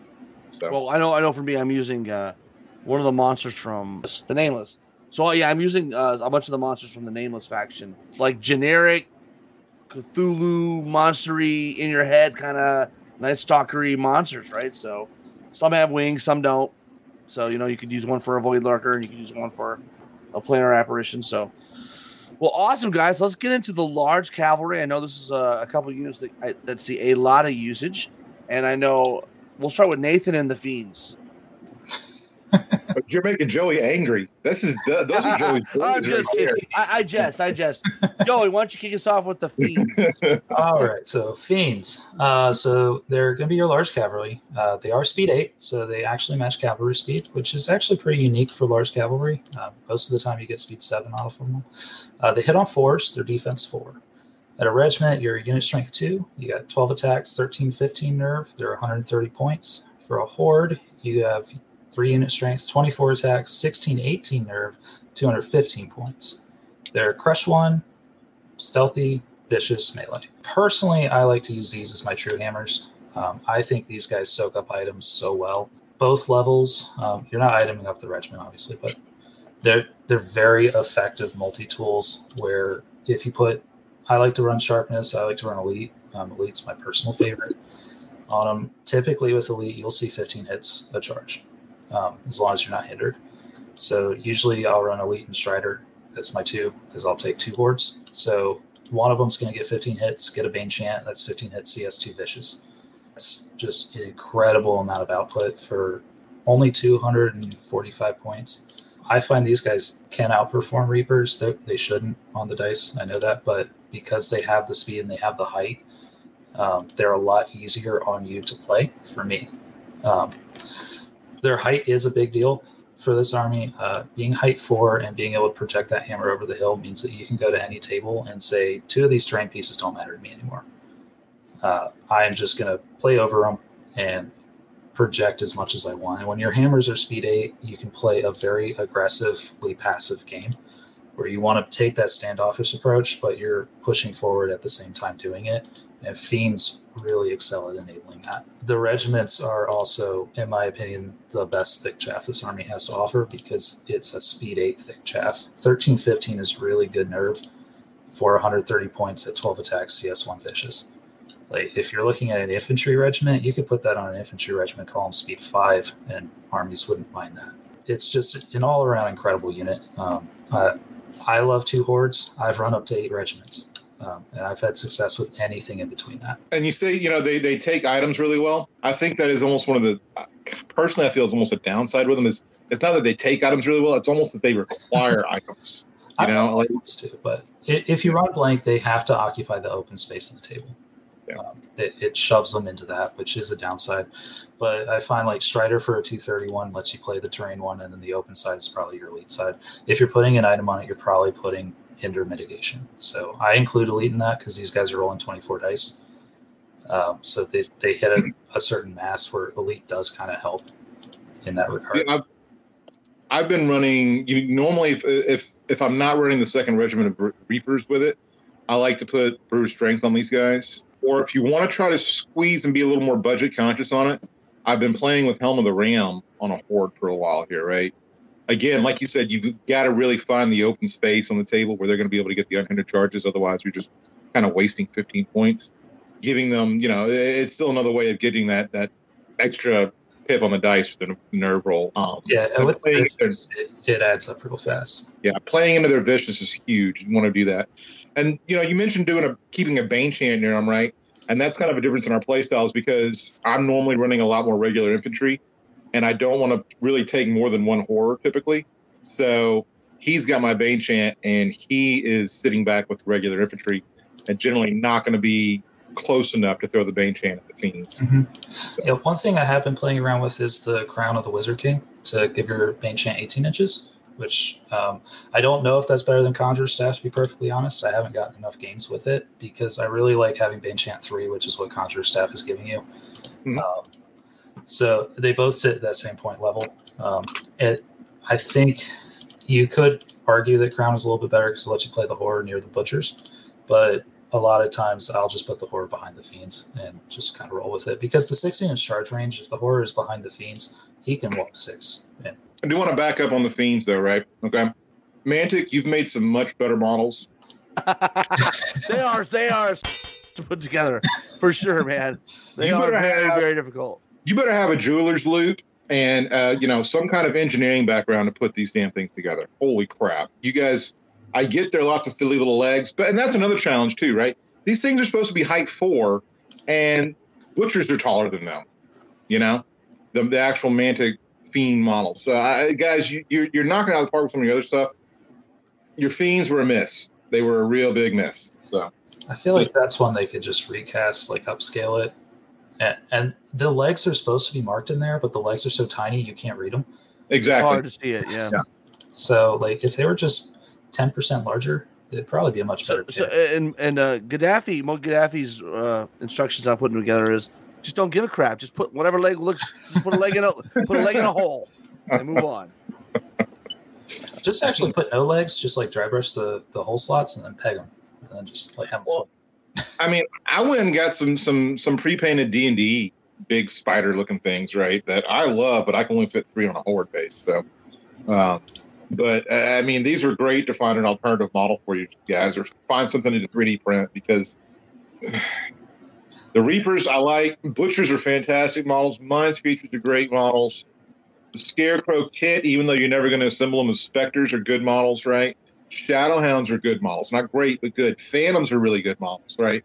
As long as you don't throw the tongue away, which is really easy to do on the um, but these fiends, man, mm, guys, be careful with that one. Awesome. Well, you want to take us into Soul Flayers? Uh, sure. So, Soul Flayers are your other large cavalry option. They only come as a regiment at 165 points. Unit strength 2, 12 attacks, 13, 15 nerve. Speed 10, melee 3, defense 4, crushing 1, fly, mind thirst, stealthy, thunderous charge 1, and they also have wind blast. So this is a unit that they're regular, so you can't build around them, but you can certainly make them the focus of your list as long as you bring something else in there to, to get that in, to get the, the rest of it in there, right? Um, they with 12 attacks and plus two to wound between crushing one and thunderous one. Um, and they're not a, a, a trivial threat. Now they don't have nimble, which makes them a little bit harder than some of your other flying units to kind of get them around the sides and try to cross the T on your opponent. But they are a fantastic accompanying unit, harassing unit. They can complicate your opponent's uh, movement phase because they can still move 10 and throw that wind blast uh, across the table. So, two or three regiments of these can really cause your opponent a lot of headache in their movement plans and what they're trying to do to get across the table and accomplish their objectives. Um, you know, I I've cooked up and, and, and, built some wish lists that, that kind of focus on using soul flayers as the main main theme of it. Um, and this is kind of where we get into Night Stalkers are one of the few armies that you can really build in a lot of different playstyles. You want to build a fast cavalry army. Um, you can take fiends, you can take shadow hounds, you can take phantoms, you can take soul flayers, and in just those four units, you can build a really, really, really scary alpha strikey type list that's going to give a lot of people a lot of problems because you've got movement shenanigans that you're inflicting on them, and you've got a lot of punch that's going to come in eventually. They didn't need the buff. Um, so pre COK 22, they had nine dice. I was already running a regiment. I had list built that were running 6 mm-hmm. uh, and then I opened the book and they now have 12 attacks. And it's like, well, this is just, this is defend, like it can define the army if you really want it to. Um, three extra dice doesn't sound like a lot, but the way it changes your multi-charge math and the way it changes how they flank, it used to be this was just an order of Forsaken in the flank. Now it's a horde of Drakons with an item in the flank. Like that, that's how you have to equate it. They punch so incredibly hard, and most importantly, something that we haven't really discussed. This is only, I think, the second unit in the army that hits on 3s mm-hmm. as far as we've gone. And this is a really key thing, especially for my builds. Like a lot of my units are hitting on fours. Soul Flayers hit on threes. They're reliable. You can actually rely on this unit to do what it was supposed to do. Um, and I really like that about it. Um, I think most builds are probably going to run two uh, at a minimum, just because of how efficient they are across the spectrum. Like if you built a 2,000 point list and spent your last 300 and change, on soul flayers. I don't think you'll ever be really upset with what you did. I kind of wish they had nimble still at this price point. I know 165 points that would be dirt cheap, but I mean, I wish they got a horde option. That that's what I would have preferred over the change they got. But I will take advantage of the change they got while they have it. I think if you give them a horde option, though, you kind of get into that that gray area of like, or is it fiends or is it soul flayers now? You know? Yeah, and I would have um, preferred that choice to be honest. Um, as it stands, like I just I'm having my cake and eating it too because my regiment of fiends just turned into soul flayers. Mm-hmm. Well, awesome. Should we get into the Titans? Yeah, we get into the big boys. Um, so we'll start off with the Terror, I guess. That's next on Easy Army, so that's the order I'm going in. Uh, so the Terror, it is a Titan. Uh, it's speed seven, hits on three, is defense three, unit strength one, 10 attacks, it's dash 19, 250 points. It's CS2, Ensnare, Regen 4 up, Stealthy Strider. So I personally don't run the Terror anymore. I ran him a lot in second. Um, I've alluded to this. Night Stalkers used to be a shambling army, um, a lot like Undead. The Terror used to shamble, which was amazing for this profile. Like, it was just an incredible unit back when you could surge flank with it. Uh, now with the 75 millimeter base, I don't find the ensnare regen to be as valuable as it used to be. Um, it's kind of a hard unit to fit in a battle line and fit across a charge without exposing that rear end because um, it's just it's so wide. I haven't really run the Terror much in third. Um, I know it can be really good, like it's very matchup specific because a shooting list can just focus all of its shooting into it and will take it off in one turn at defense three. But a, a melee list can have a really tough time with the terror. Where I really struggle with the terror is the fact that the planar apparition also has ensnare and regen four up. So if I was looking for that kind of block the hammer unit, probably just run that instead. Yeah, I've seen it come across, and if you don't focus on it, it's almost like you know the old 40k trope, you know, the distra- distraction effects right? Right. Your opponent has to spend time to deal with it. They cannot ignore it. Now, it's it's like you said, it's not overly challenging to deal with, right? But it is something that they are going to have to focus on and spend at least a turn or two in shooting or hand to hand, you know, picking that off the table. Uh, the 250 price point is what really stings me on that one, right? I mean, it's a great profile even at 250 points, but there's so much other stuff in the army I'd rather take for at that points level that it's like, eh, you know, I, I, I'm I'm I don't like spending more than 200 points on a unit strength one, you know, model or, or unit out there, right? Personally, I I tend to you want to say you know roughly one unit strength per 100 points in my list, and so you know you can clean up some of that with you know some of your unit strength five units like bloodworms or you know all the unit strength three stuff we have in butchers and reapers, etc. Um, 250 points is a big investment for this for something like like you said, Joey. A turn or two is going to get pulled off the table. Most of your gun lines, your good gun lines, are going to hit on fours. So if they're hitting this thing on fives and winning it on twos, most likely, um, like they just need like 40 shots. It's not that hard to kill this thing, and and that's really where the flaw is. It's great into a melee matchup, but like if you're going into undead, it's not that hard to surge into this thing's side because the 75 millimeter base is really annoying to protect. So I, I think this one really just suffers from Titan size, um, which I feel like what we've discovered in third is a lot of these Titans kind of suffer for that 75. Well, awesome. Let's jump.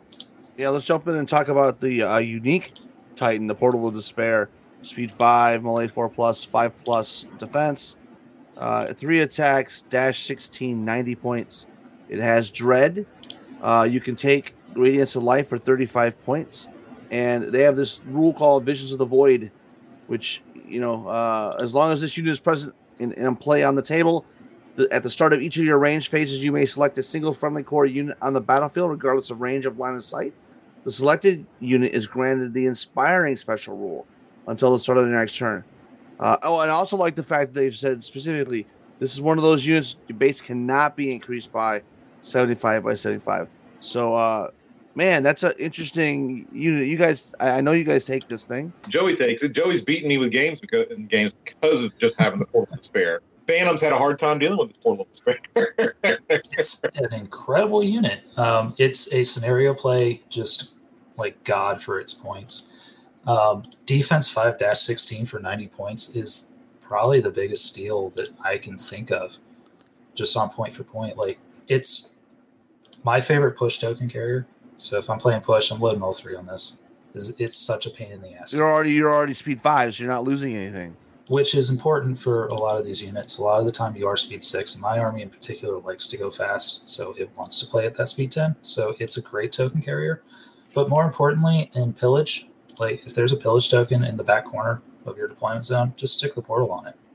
It's annoying to deal with uh, because that dash 16 defense 5, a lot of your fast stuff isn't going to kill it very fast. And if it's like a dragon that takes two turns on it, maybe even three, that dragon's out of the game then and now has to sit on that token. And I spent 90 points to deal with it.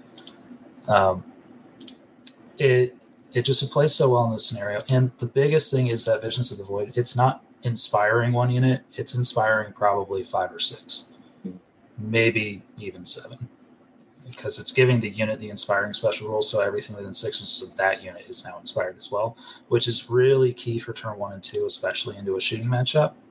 Because um, like I've played elves with playing with Mind Thirst, I haven't been inspired until turn 5 mm-hmm.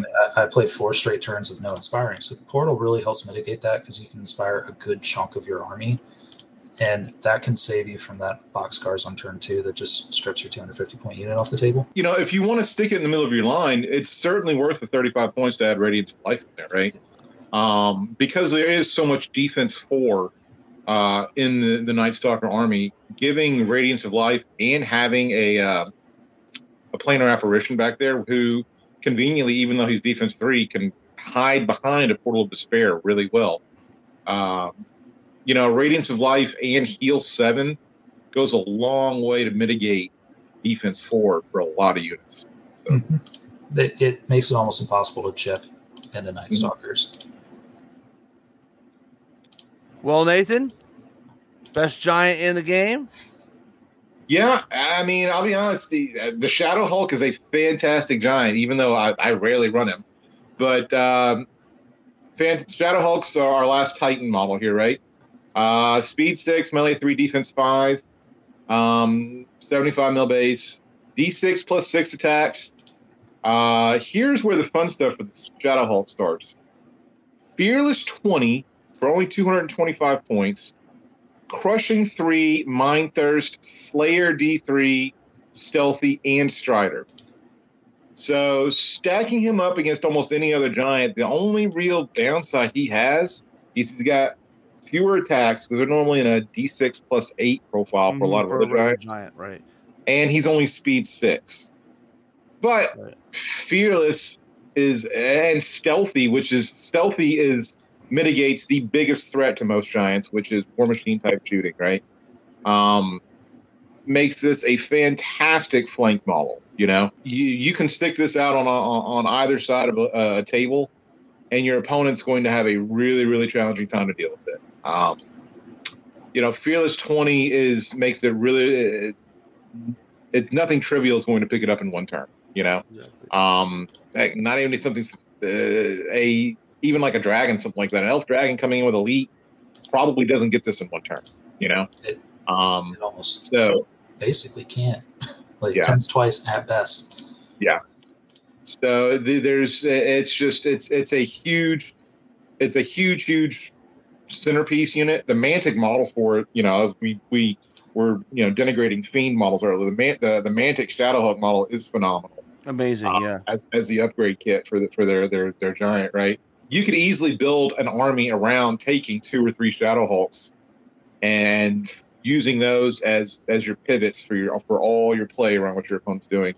Because at the 75 mil base size, they only have you know maxing out 12 attacks, but that's also limiting what your opponent can bring to bear on them in a single turn, right? So they're not like a horde or a legion that you can risk getting triple charged by cab or something like that. So um, Yeah, I mean, when you, when you compare him to the giant, like I love these things over the giant, right? Yes, the giant has crushing strength four. Doesn't really matter versus crushing. Crushing three is enough most Yep. of the time, right? Yes, the giant. Uh, most of the giants have uh, uh, Slayer D six versus this one's got uh, Slayer D three. Okay, hitting on fours versus hitting on threes is a huge that. Like I know you got you know the regular giant has, can potentially have more attacks with the D6 plus eight plus D6 Slayer, but like threes is a big deal. You, you very rarely are you going to spike a D3. You know, uh, hitting Well, on threes. So I mean, you look at it right. So uh, D6 plus eight, you're typically going to be in the range 13, 14 attacks. Mhm. You know, hitting on fours, you're six or seven, right? Whereas, uh, you know, with the Shadowhulk here, you're you're going to be in that nine to ten attack range, but you're hitting on three, so you're still in that that six seven potentially, generally, right? Um, including the D3 on there, right? Um, really helps the Shadowhulk because it's easier to spike, like you said, those threes than it is to spike off fours. So Yeah, I think what it really does is it lets them play into like an ogre matchup or a large infantry matchup. Like that's really where the extra D three is like super key because it takes it from this is probably a two turn to this could be a one turn. Like, Yeah. definitely do it in one. Um, I wouldn't rely on it, but it, would- it would be like if I threw it in there, it'd be like, yeah, I got a shot, probably like a 50 50 that'll put 10, 11 wins on it. Well, I, I have a story. Uh, Michael Ziegler out of Kansas City made a list for his dad, and it was Twilight Kin, and he had some soul, and he had a couple of these guys in the list, and uh, I, I thought the guy was crazy. He's like, "Oh yeah, one on one, let's go siege breakers." He took out two siege breaker hordes in, in one turn. I mean, like, like, yes, you don't have a lot of attacks, but they're quality attacks. They're crushing three. They're hitting on threes. You Mhm. you can count on that, right? Like with with the other giant hitting on fours, you never you never know. I've had it where like you do a ton of attacks, and you know, and you hit a bunch of times, or you completely crap the bed. So I these things scare me. I, I've I've been raffle stomped by them with my ogres many a time because these guys and they, and they only got better in Clash of Kings 22. And then the melee three just it offsets so many new features of the game now, right? So I mean, you know, you take a regular giant and he gets ensnared. He, going from hitting on fours on hit to hitting on fives is a major deal for that regular giant, right? Um, similarly, if you're going up against like Naiad Ensnarers like that in an army, or, or even like another planar apparition, right? Or if you get hit with uh, scorched earth, you know, the, the spell.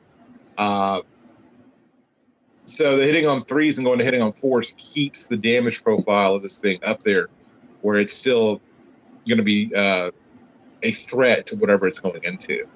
So whereas if you can you can ensnare a regular giant, I mean, well, you know, I mean, uh, even if you roll fourteen, you know, a six, you know, you're you're still only probably going to hit four or five times, and that's just nothing to sweat over. Right.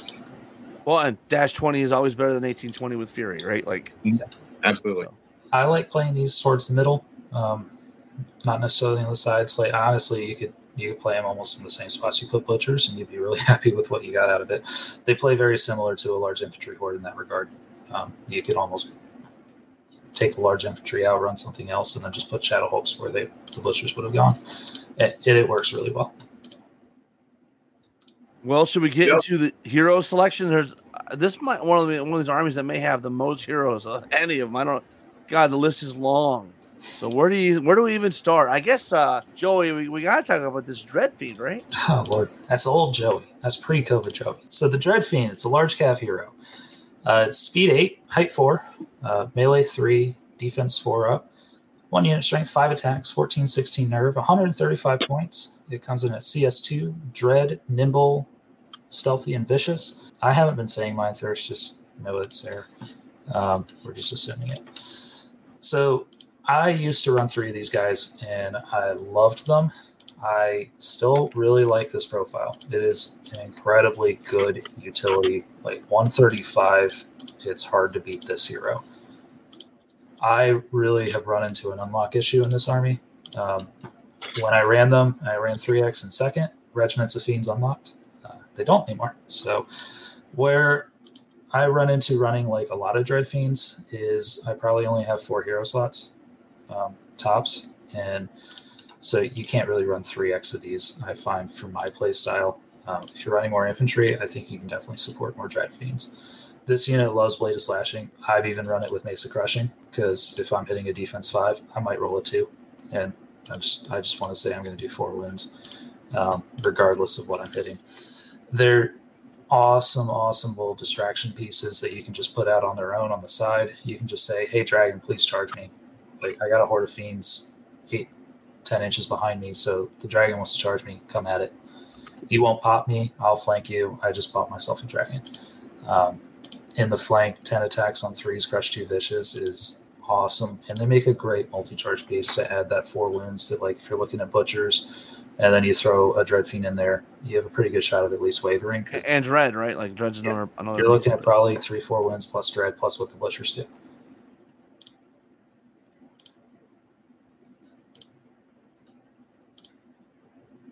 I think the mobility on these guys is what really puts them over the top when you start talking about these large cav or large infantry heroes, right? And it's a Um, speed eight one, which yeah, a speed. lot of them aren't.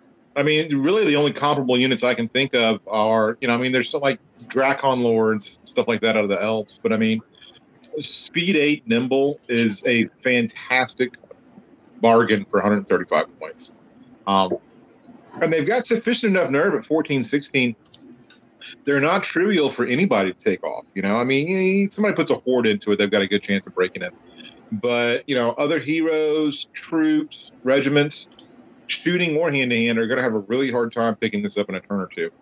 And then just the square base, small size, and nimble makes them really good at taking a charge and then potentially corkscrewing around somebody uh, with the nimble, you know? So if somebody's got a troop protecting a war machine and you want to get back behind their line, you can let them charge with that. It's still a height four unit that's nimble. So as long as it can make it to one side or the other and still have enough line to turn and go after the war machine with the second turn, you know, it's really easy to get it back behind somebody. And then now you're talking about 15 attacks in the rear at melee three, crush two, and dread and vicious. So, like Joey said, the, the, the Night Stalker list does suffer from um, kind I of some suffer. Oh, unlock thirst, right? I mean, they, they want more unlocks. uh, then sometimes you it's really easy to get in there. But if if you're really wanting to run more of these, that's where you know some of the cheaper infantry options make it easy to add unlocks to the list. So Yeah, I mean, it should, should be said. There's now nine hero options here, right? Like, there's a ton of options, and, and you know. You want a lot of these. Like a lot of these are very, very good. Well, should we get in and talk about the Void Lurker, uh, Mr. Let's Mr. do, Clevenger? let's do the least good one. I don't know. the least good the one? least good. Void Lurker is a Titan base, uh, speed 10, melee 3, defense 4, 10 attacks, 17, 19 nerve for 270 points. So it's it's it's up there. It's one of the more expensive. Pretty much, I think it's the most expensive unit in the list. Yeah. Uh, now, sorry, my Bloodworm Legion is more expensive. Yeah, sorry. Crush 2, Fly, Mind Thirst, Nimble, Regen 5, Stealthy, and Thunderous Charge 1. And I think that's where you get some of the price decrease compared to some of these other dragons, stuff like that. Is the TC1 versus Crushing 2. You know, I think it's the cheapest dragon that hits on threes. Mhm. I have found it hard to use this unit. I've played it a few times, played it in a couple of tournaments, and I have a hard time getting in the right headspace to play any dragon, including this one. It takes a certain commitment to be able to take a, a, a unit that's more than 10% of your army and throw it out there, right? If you if you don't have a lot of other fast moving stuff to keep up with it, which I typically don't in my builds. So you have to kind of give it a chance to, to operate out there on its own. The fact that it's waverable, the fact that it doesn't have inspiring for itself, um, make it a, a, a tough unit to, that can they can sometimes get stuck on an island out there by itself and isolated and killed. So that's the challenges I've had with it. That's probably just more my play style with it than a problem with the unit itself. I don't necessarily know about that, but you know, I watched you kill a void lurker with a battle driller once, so or a, a troop of whatever the dogs are. Yeah, yeah, the massive back, yeah. Yeah, he flanked a void lurker with a massive pack and took it off in one turn. I was lay mad. Um, but I, I remember that game. That was a fun game in Dallas. That was a good game. So. It was. Um, where I really find the Void Lurker suffers is that defense four really restricts it from making the plays that you want a dragon to be able to make. It Mhm. it cannot operate on its own uh, because that defense four just means it'll get wavered an awful lot more than you would expect a dragon to. you just It can't take chances with it. You really can't. And I think if you're taking the Void Lurker, and I've run the Void Lurker a lot, you have to play it with a certain play style. Uh, I'm going to borrow Ray Shields, um, the way he described Scud from Ratkin, or the Demon Spawn, and he called it a suicidal missile. Like, if it wasn't dead on turn four, he had failed that unit. And that's really how I like to treat the Void Lurker. I like to think of it as I am going to suicide this on turn three on whatever charge that I want to guarantee I get a kill on because I'm telling my opponent, you will have to kill this Void Lurker this turn, and now the rest of my army can operate around it. And that's really where I've had the most success with Void Lurker. The problem really with it is sometimes it just it gets wavered, and now it's this big 75 millimeter base in your way. And are you really spending 270 points on just this suicidal chaff piece that doesn't it doesn't punch as hard as you really want it to? Um, like if it gets hindered and you lose that thunderous, it it can really suffer. Like it, it has a lot of deficiencies. It's hard to overcome for it. Well, I mean, it- with only 10 attacks and hitting on threes, right? Even if it's not hindered, you know, you, you're really only going to reliably look at it's somewhere between Six. six and eight wounds, right? Yeah. So, which is not enough to kill even, you know, a lot of regiments out there. Um, it doesn't have anything to help the nerve test like brutal or dread or anything like that. So, it, like you said, it is real easy for it to, to hit something, not kill it. Then it gets grounded the next turn. So it can't fly away. It loses nimble and now it also doesn't have thunderous charge for that second round of combat. This is what I dropped to put a Wiltfather in my last Masters build um, because it's just the easiest part to just remove. I think it's Cheddar, cheddar. hey, it worked. but uh, yeah, it's it's a hard unit to run. Um, I think it it has a place. Like dragons have a place in every army that can take a dragon. Sometimes you just want a speed ten beat stick. Um, but I think now with soul flayers where they're at, they occupy that same spot, and you can take almost two soul flayers for one of these. Well, let's talk about the shade. It's a, it's uh, a hero infantry, speed 10, melee 3 plus, defense 5, attacks 5, 11, 13, nerve, 135 points, crushing strength 1, dread, fly, individual, mind thirst, stealthy, and can take the scream shard. You guys fans of this unit? Until until we talk about the living legend version later, You know, yeah, the Living Legend version is just so much better for this. Well, let's let's just jump right in. So that is the I'm going to butcher this name. The Shakira. Shakira. Yeah, Shakira. Shakira. Oh, let's call it Shakira. The Wailing Shadow. Yeah. Hero Infantry Spellcaster level two, which is which is awesome. Uh, again, ten speed, melee three plus five defense, five attacks, dash thirteen nerve. That's a big one. 160 points. So that's only an extra 25 points. And Mhm. instead, she's giving you crushing three, dread, fly, individual mighty, mighty, mighty's great, mind Mhm. third, stealthy, and strider. And she's got the beguilement special rule. Uh, if if the if her enthrall spell causes enough hits that an enemy unit would be able to move into contact with her, the normal one inch stopping restriction is lifted. After contact is made, basically she gets to charge, right? That's Mhm. amazing. Reverse search. Yeah, so you bring her right in, bring them right into you, make contact, and then it- you can surge in. However, But the I- charge will not be taken. However, the, the charge unit will not take any nerve tests for any damage it might have taken in the previous range phase, which makes sense because at that point It's, you're in combat, right? So, it's but she has to throw all seven, so that's pretty cool, right? Like, But I come mean, here, even, like a scorpion. You know? even taking the enthrall and beguilement out for 25 points, you get two more crushing strength, fearless, and mighty, and strike. Yeah, and strider. Strider, Yeah, it, it's like for it, it's a no What were these brainer. guys? Th- what were these? What were these playtesters thinking? if you want to run a shade, don't run a regular shade. You just need to run Essenshira or whatever her name is, Shakira, right? Shakira. We're starting it here. Take a shade, yeah, and put Blade of the Beast Slayer on it. It's 155 points for conditional Mm. crushing three. For five points, yeah. you just get this. And you still don't have mighty, and you still don't have Strider. Where I find Shakira works best is in conjunction with Mind Screechers. Um, because the enthrall is in the shooting phase, you can throw Lightning Bolt 15, 18 at whatever she's going to actually charge. So you just drop her one inch away, you throw all your Lightning Bolt at it, you put six, seven wounds on it. Then she enthralls in. There's Dread, there's five more attacks at threes and twos. And you can pick up large infantry hordes doing it that way. I've picked up cavalry regiments. The other thing she does is she fundamentally breaks the way you can move in this game. Um, I've done this to Nathan. I've done it a ton of times. Top of one, I flare 20 behind a building. I then hop over the building and enthrall in a wizard. Mhm. And now the wizard shut down top of two.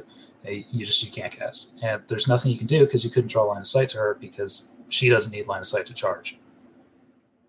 Like that's how you really like. I, you have to think that way with Shakira because it's super easy to throw her away.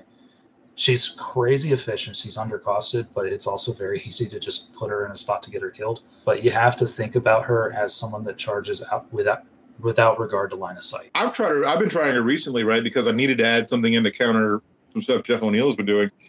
I mean, I've never even used the enthrall spell on her, right?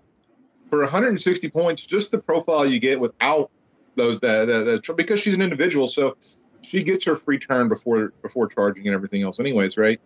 She's she's a, a 40 and, and a half inch threat bubble to any unit on the table. You know, I mean, uh, she's just such a such a utility piece. And like I said, when you compare it to a regular shade, it's it's there really is no comparison. What's the range on Uh, enthrall? Twelve inches, So is that right? I, I've only cast it one inch away, if I'm being honest. you sound like the Dan King method. Don't do it unless it's going to work every time. I'm sorry. Enthrall is eighteen inches. Yeah, it's 18, 18, inches. inches. So, I mean, she can fly. Man, that's fly, fly I mean, 10 and still cast you can play That's pretty Scenario that way too. And because and because she does damage, you know, even if you don't want to try to get her in, you can look at that. That's an eighteen inch fireball seven. Uh, she doesn't do damage with her enthrall. I thought, oh, I'm sorry, I'm, I'm confusing that with the banshee. Sorry, you're right. Yep. It's banshee. But yeah, she works in conjunction with shooting that way. She adds a dread bubble. She's incredible in combat. Um, there's just there isn't a spot where she cannot be on your game. Well, let's talk about the lesser characters. Who, want, who wants to talk about the uh, the the horror? It's horrible. This is the other unit that when you just launch a Night Stalker army, an easy army, it just slaps one in there with the with the aura and with the you know, everything else on it. So I'll talk about the horror because I yeah he's an he's a unit that I run every game. Spellcaster one, speed six, melee five, defense three. He's a wizard. You're not taking him for any of that, right? Um, one whole attack, 11, 13 nerve, only 65 points. So really, really inexpensive uh, as a wizard. Uh, individual mind thirst and stealthy comes natively with lightning bolt three. However, he can add up a lot of spell options, right? He can replace the lightning bolt with Bane Chant for free, or he can take Bane Chant 2 for 20 points, Weakness 2 for 15 points, Mind Fog 2 for 15 points. Um, he's got the access to the Library of Arcane Knowledge like every other spellcaster does.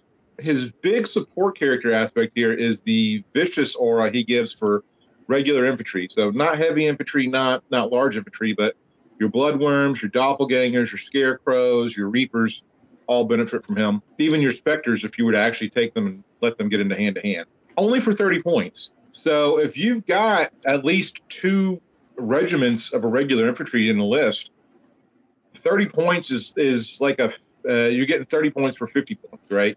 You can he's giving you vicious on those two regiments that would you couldn't take normally and would cost you 50 points if you could. Important to add that the aura is not legendary. So if you wanted to run like a, a, true infantry spam, you can take two of these with that aura. Absolutely. The way I typically like to run them is uh, keep the lightning bolt for turn one and turn two before my main line gets engaged and just have it to chip out there a little bit. But add Bane Chant, add the aura, and put the Conjurer staff on it. Um, so effectively, he becomes like a lightning bolt four unit who's throwing a great support aura out there for my regular main line. Um, and can Bane Chant my Reapers when they get in with something a little bit heavier and they want that extra help uh, against a defense five unit or a defense six unit they have to go in. For 65 points, also, he is a great option for taking some of these Library of Arcane Knowledge add ons you know, Scorched Earth, I think, is a really good choice uh, to put on him. He can get the level three variant of it, I think, here. So mm-hmm. because he's spell, no, he's only spellcaster one. So even if he takes, no, yeah, it's, Scorched Earth is only two levels. So he can get a three dice Scorched Earth. And if you wanted to put Alchemist Curse, you get a reroll on Conjure Staff on Scorched yeah. Earth. So yeah, same with Wilton Parish, uh, or same with Host Shadow Beast. Although typically we're not taking individual combat characters that are going to be accessible to the horror because unlike a lot of wizards, he doesn't have an option for a mount, so you can't get him into height three where you can see over some of this stuff. You know, he's just he he's super super cheap for what he's bringing to the table as a support hero. Uh, kind of like the planar apparition is as well. It's very easy to run Night Stalkers with only one or two non-scoring units because really, as we have just a few heroes here that are that are going to take those slots up. So uh, he's a he's a great ad.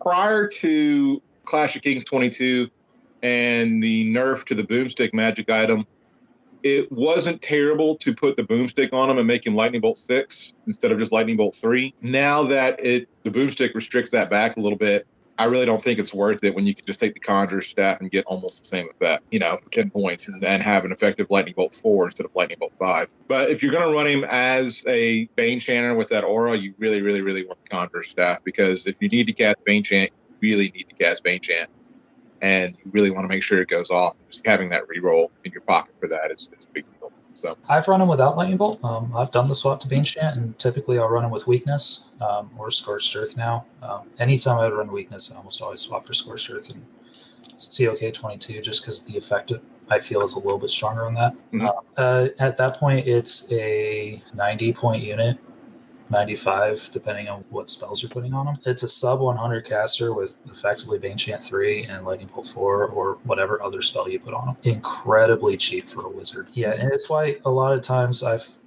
a lot of my lists will have 15, 16 Lightning Bolt if you count the Conjure Staff. Um, I did try Boomstick out for a while pre COK. I wouldn't anymore. Um, and I had already swapped it out for Conjure Staff because I found the Bane Chant 2 to be a little too unreliable. And when you find that defense 6 matchup, you are going to want this Bane Like, you, you need to have a source fit for this army. My one issue with putting Scorched Earth on a horror, right, is that he's generally going to be back behind your line. And since Scorched Earth is only an 18 inch range, sometimes against some of those Cav matchups, things like that, that he could easily be out of range to, to get in to try to cast that. So yeah. That's more that's more of a complaint on scorched earth than it is on the horror, right? That 18 inch range kind of makes that spell suffer. So. Yeah, and another thing you could play with, like if you are running Shakira, and maybe we'll we'll cover the Dream Hunter, but you shouldn't run that. But if you are, you could run the Periscope to make her height three for the cast, so you could see over infantry that way. Mm-hmm. Uh, but like there is an option for it. I just don't think we have the hero to warrant host. Um, I I tried it in the Quail Cup and found it to be almost useless. Scorched Earth was way better. Host Shadow Beast seems like one of those spells where you want to have something else to stack in with it, duelist or It's broken when you can combine it, and it's not that great when you can't. Yeah. I mean, oh, I can't. Uh, I've only played twenty some odd games against Brony Snark and Gruff Longnail with a unit with Host Shadow Beast, and yeah, that's that's a pretty damn broken combination, and most armies can't bring that to the table like ours. Right. So Well, should we talk about the Banshee? Sure, I'll take this one. Um, so it's another wizard caster. It's speed 10, it's a flyer, melee 6, defense 4, 1 attack, dash 12, 145 points. It has Banshee's Wail, which allows you to roll for damage for every hit you get with the Enthrall or Wind Blast spell. It has Dread, uh, Mind Through Stealthy Fly Individual. It has Enthrall 5, Wind Blast 5.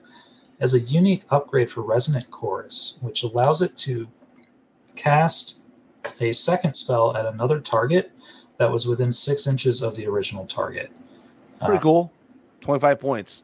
Pretty cool. Just commented on a live stream where uh, Jonathan Quayle took this plus the Zephyr Crown, so he was throwing around Wind Blast 8 twice every cast, uh, rolling damage for it. And I think it's a unit that has a ton of, like, the ceiling is way through the roof, and the floor on this thing is down near the core of the earth.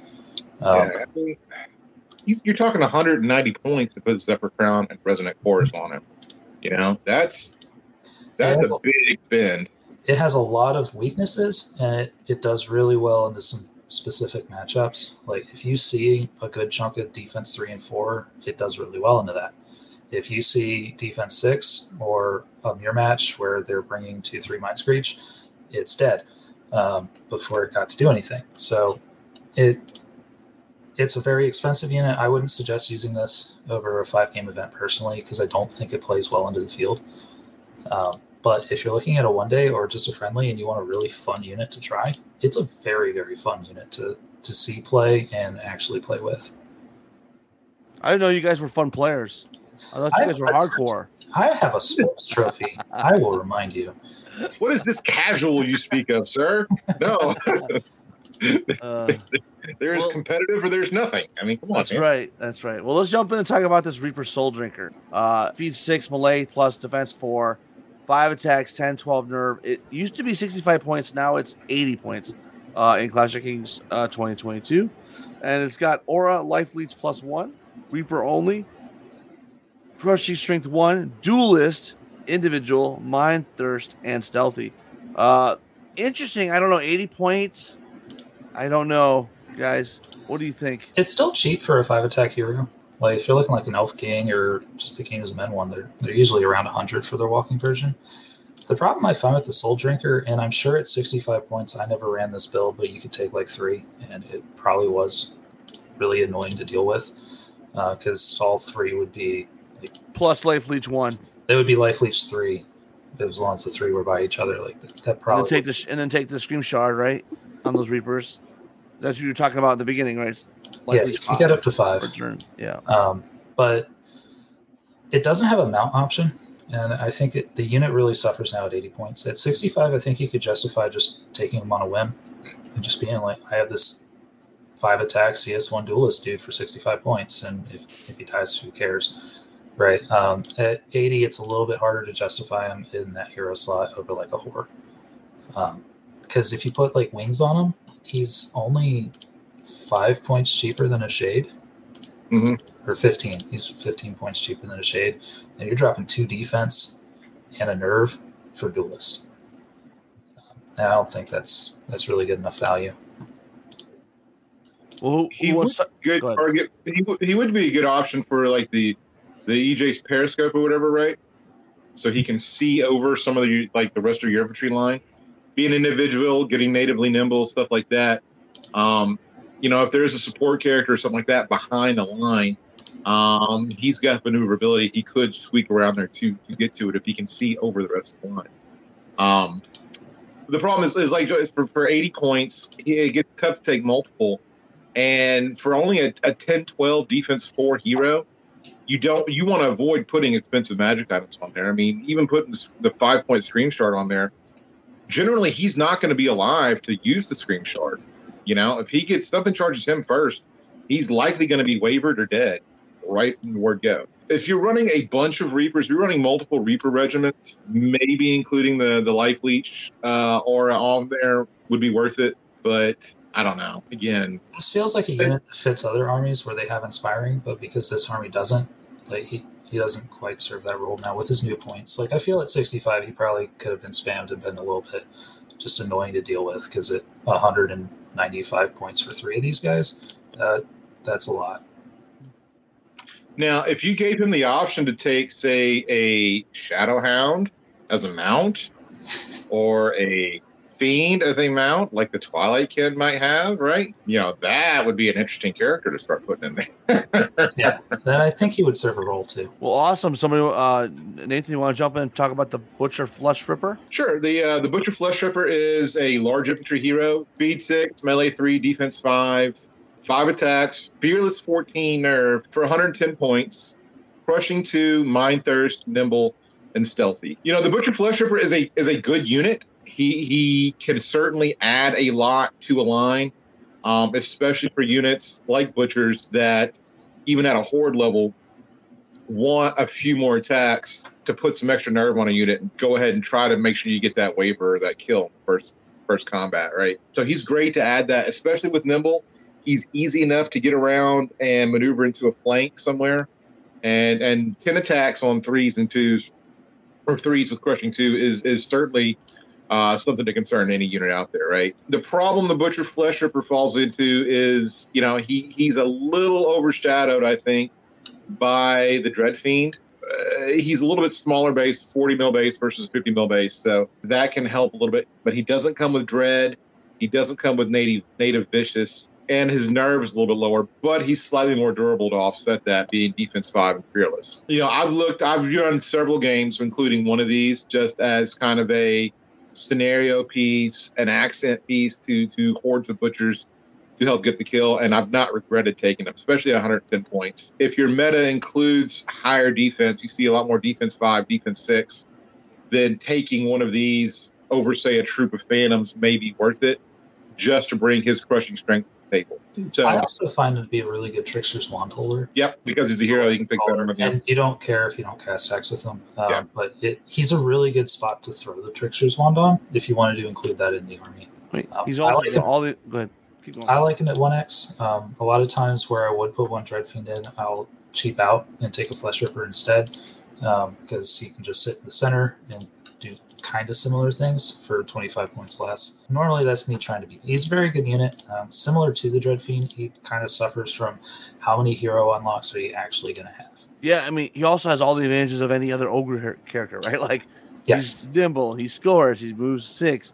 Late game, he's he's you know because I just played uh, Nick out of Texas with with this army, and he had a couple of them in the list, and that, He's another great token carrier. So, like, if you're looking Good at character, yeah. take the portal. He's a great option to carry it.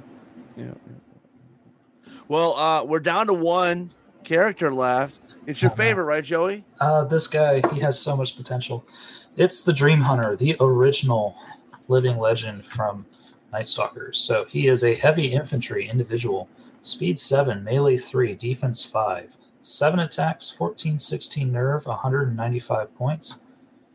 He's clocking with Crushing Strength 1, Dread, Elite in Melee, Individual, Life Leech 2, Mighty, Stealthy, and Unleashed Nightmares, which reads that all other Night Stalker units in the same engagement as him also gain the Elite special rule. Pretty sweet. Yes. But 195 points seems like I don't know. It's it's too much that I found to fit. I know he can work at like 2,500 points. Once you get to start to get those bigger numbers, it's a lot easier to slot him in. He pairs really well with Reapers. He pairs incredibly well with Fiends because those units that are getting vicious either from an aura or they innately have it, you're turning them into old second ed shock troops. And like that combo will one shot everything. But how consistent are you going to be at getting those two together?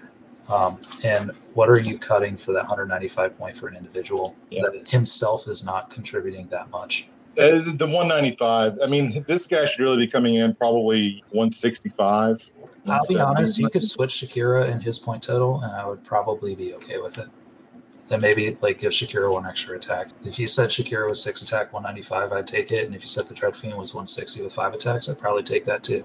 The advantage the Dream Hunter has is he does have one of the coolest models Mantic's put out, especially in that diorama. You know, How does he how does he fit on a 25 millimeter base though? That's a great question. I don't. With a I'm lot of thinking in my head, faith. like, but let's. We're gonna all Austin Kerrigan that thing, man. Exceptional base size. He's on a Well- platter.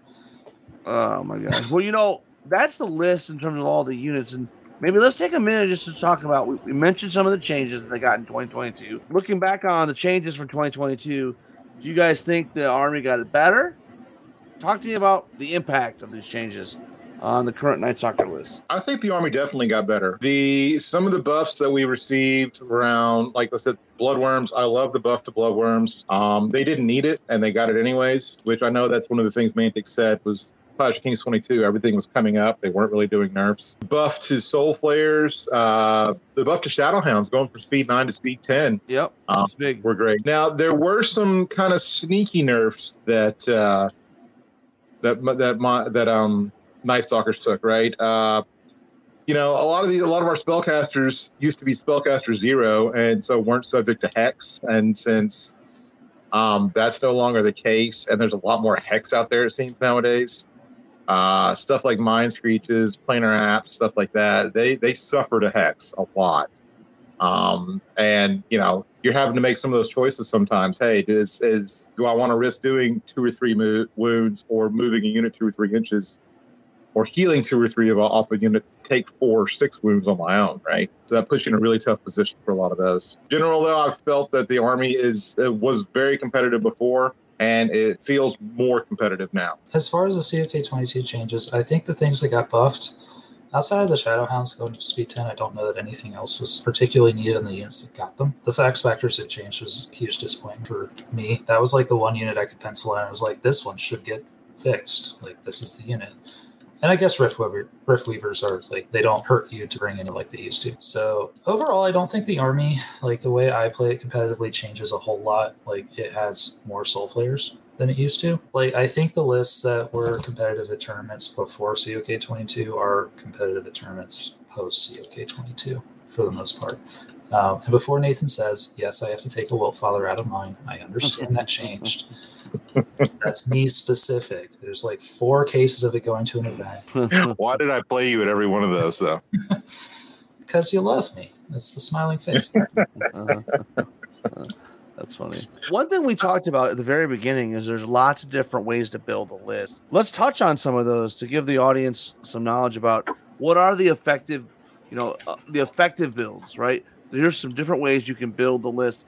Nathan, you want to start us off? Yeah, I mean, so uh, I'll start off with the list that I typically run, right? Generally, uh, I'm starting off with my Legion of Bloodworms. Like we spoke earlier, I love I love the huge nerve pile in the middle of the table. I love the 40 attacks on them, especially putting Hammer of Motive Force on there, right? It just it, it is a game changer. It, it is a focus for my opponents. They cannot ignore that unit, and it's also unit strength five, which you don't see a lot of places, right? So unit strength five is going to it, it makes it hard for opponents to out unit strength you and out control a, a pillage token, dominate circle, stuff like that. So I like to start with that, and then because I'm taking such a huge infantry block, I want to take a horror and I want to take some other infantry to complement that and take it and better leverage the horror, right? So I tend to run a lot of infantry, right?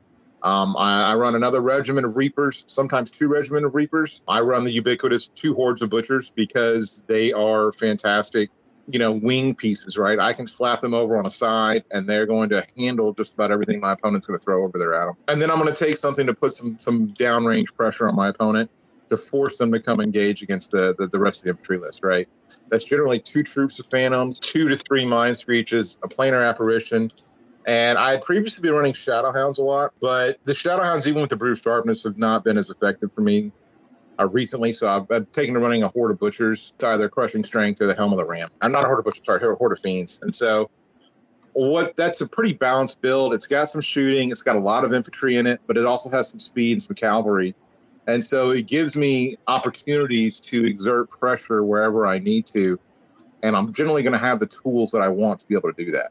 Makes the deployment phase pretty important, though, because that infantry cannot move across the table as well as you know, flying cap, stuff like that. And so if I deploy something out of position, I only have a turn or two to try to get it back into position before it's just become a non-factor in the game. You know, Night Stalkers can't do a heavy shooting build with traditional even lightning bolt, right? I mean, if you really focused on it, yeah, you could take three units of mi- three mind screeches, three horrors with lightning bolt, maybe some banshees for their little special, you know, damage shooting stuff like that. But Night Stalkers are not a shooting army, so if that's your play style, that's it's challenging to build that with them because their only shooting unit, really, the Spectres, is so unequal. with Without other- allies, you top out at 30 lightning bolt. Yeah. Three mind screech, three horrors, and someone else carrying the boomstick to get the most out of it.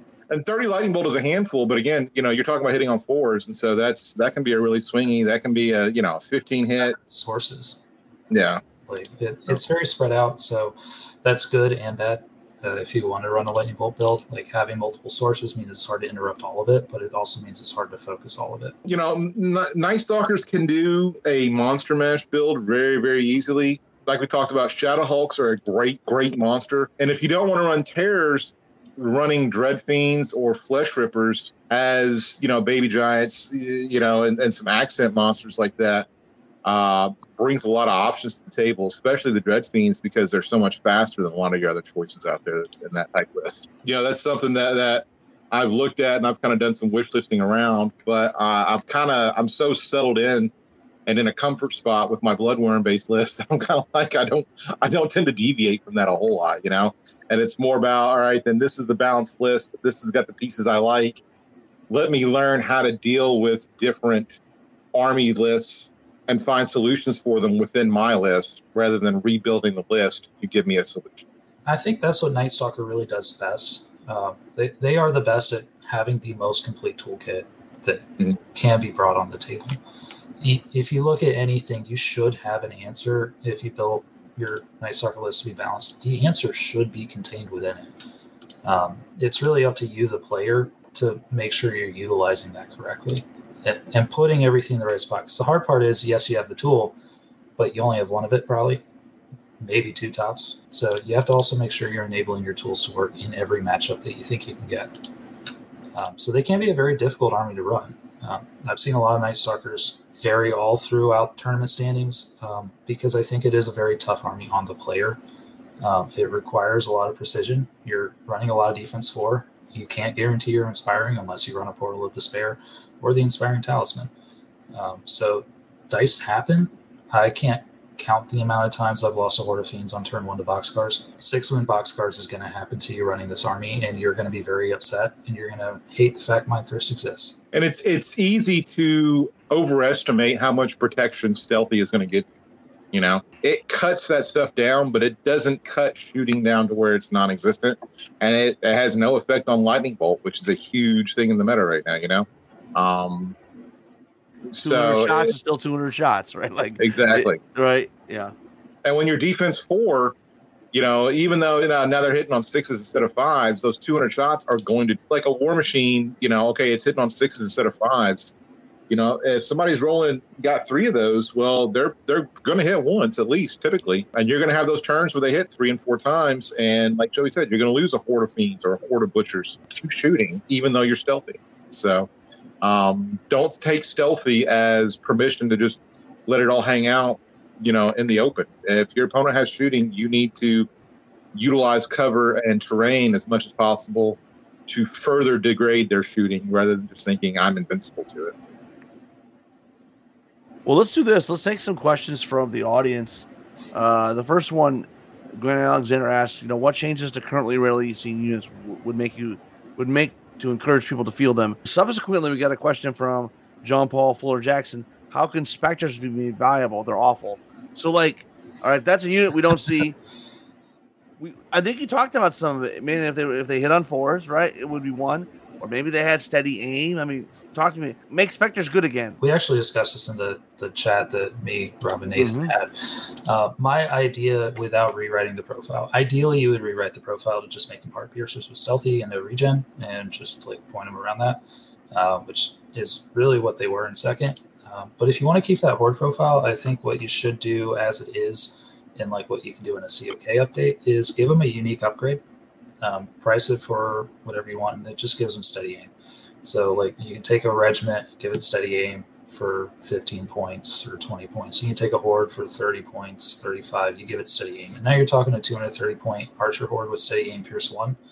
And now you have something that can play around with that Pathfinder. It's kind of like Glade Stalkers, where they're that low defense, but they're in a horde size. And it would make them a really unique, kind of only this army gets to do that. And I think that would, it might not make them good enough to see a lot of tournament play, but I think it would be good enough for people to try and at least salvage what you can out of this profile. I mean, after we talked about that, Joey, earlier, I'd kind of like to see them maybe go to, I know it's, uh, if we're going to allow rebuilding the profile, I would like to see him go instead of the 18 inch piercing one shadow bolts, go to more like maybe decimators, right? So a, a 12 inch, you know, more attacks but no piercing type atta- uh, profile. I think that may be more palatable and easier to handle, just because you know the, the Night Stalker army already has a lot of lightning bolt in it, typically uh, available to it at least. I mean, the the choice between 24 inch lightning bolt or 18 inch fire shadow bolts, whatever they're called, is is kind of uh, give give give them some more flavor, some more some more difference, but from the the rest of the list for that. Uh, what other units are out there that we should we should talk about? I mean, you you, you know we mentioned the Dream uh, Hunter. What other ones? If you want to see more shades on the table, um, take Shakira, put a big X on her, and the shades come back. Um, that, would immediately happen. But like the main thing is a lot of the profiles that I think we don't see a whole lot, like the shades or the banshees. I don't think there's anything fundamentally wrong with them. I think the problem is like for the shade, there's just a better option. And yeah. unless Shakira gets made significantly worse, I don't think you're going to see a shade. Uh, the Banshee has struggles really hard into a lot of matchups. I don't think that's an issue with the way your profile is written as much as an issue with where the meta of the game is. If you're taking a Banshee because you know you're going to see a lot of Sylvankin and Elves and stuff that Banshees can do really well into, that's a great meta call. But you have to be very confident making that meta call and know exactly what the player base you're playing into is. Um, I don't think that's a problem with the profile that needs buffing. Perfectly honest, I think it's a it's a valid tool. Um, like, at, what would you do to a banshee? Make it pierce one when you roll the damage? Mm. That would probably be too good. So Andy Ransom asks about heroes, particularly which ones are worth it. We touched on some of it, but you know, I guess I guess it really depends on your build, right? Whether you take the Dread Fiends, the Butcher Flesh Ripper, or the Reaper Soul Drinker. I mean, Nathan, what do, what do you? I, I like both the Dread Fiends and the Butcher Flesh Ripper. The Reaper Soul Drinker, I'm not a huge fan of. Like we talked about earlier, that the 80 point price point is is a tough spot for him. Maybe if you take him back to 65 and give him the option to take the Life Leech Aura, that may be a more palatable way to to run him. You know, horrors are a fantastic hero to take. Uh, Es uh, Essen Shira or Shakira, or the Living Legend Shade fantastic hero to take. I mean, uh, including any of those those four in your list is is you're, you're going to have a hard time going wrong with them, right? You will find there's really spoiled for choice there, right? Like, yeah, yeah, lots of great choices. You know, similar, similar with, similar with the monster slot, right? I mean, you know, between mind screeches, planar apparitions, Shadowhulks, even the, the terror, if you want to take terror, yeah. I mean, Portal takes one of them. For, yeah, for, well, on your list, yeah. Um, it has. To. You know, there, there's so many cho- options there that it's hard to go wrong with those, right? Um, they will slot into almost any build. Uh, if you want to go fast, you want to go slow and grindy, you know, almost any of those will fit in, in with any of those. So Andy Ransom does ask about soul flayers. We talked a lot about soul flayers, but maybe it's just been a few minutes. How do you guys use them? Um, Nathan, you don't use them right now in your list, do you?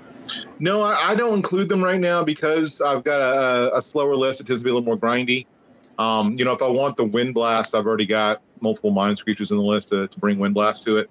But the, the appeal is certainly there, right? They are a great Swiss Army knife of a unit, which a lot of my uh, Night Stalker units are. You know, when you look at uh, any Speed 10 flying unit, is, is even though they're lacking nimble in this case, fantastic from a scenario perspective it's so easy to control objectives, control tokens, push unit strength where you need it to be, um, especially late game.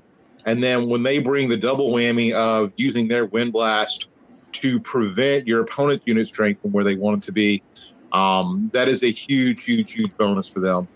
And um, you know, it's really easy to to put a list together that you know, has got a couple of mind screeches with all their wind blast, a couple of soul flayers, potentially, you know, uh, Shakira, and even a banshee or two with all its extra wind blast in there.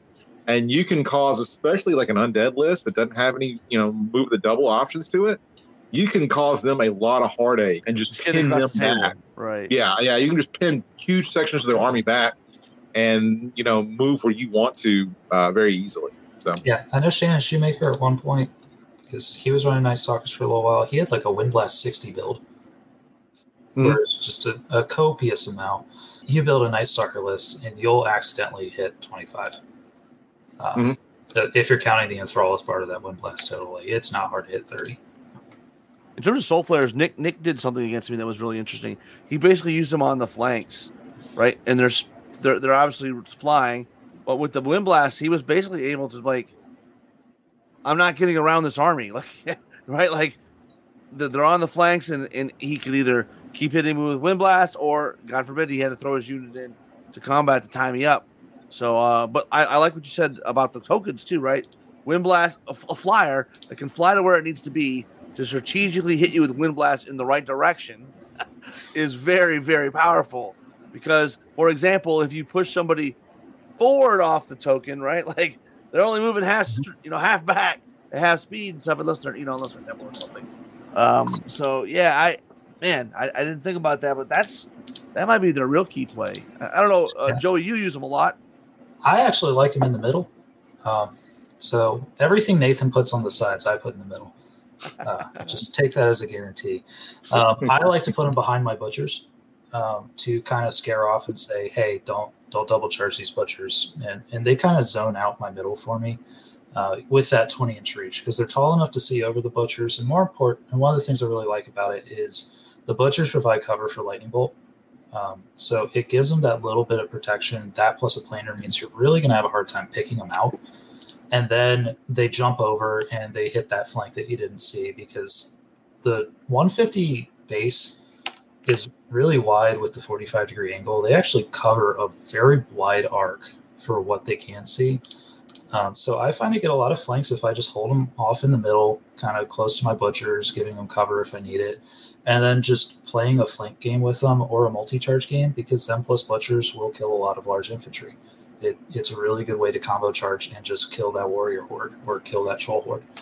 Um, so I like to keep them in the middle personally, um, and they can still win blast over the butchers too. So if you're playing that six inch, the the twelve inch dance game, you can you can use that wind blast to help push yourself forward. a list I've looked at putting together that involves a lot of soul flayers is like three or four hordes of fiends, and then a few troops of phantoms, just as you know your basic kind of chaff type unit, and then filling the rest of it out with soul flayers.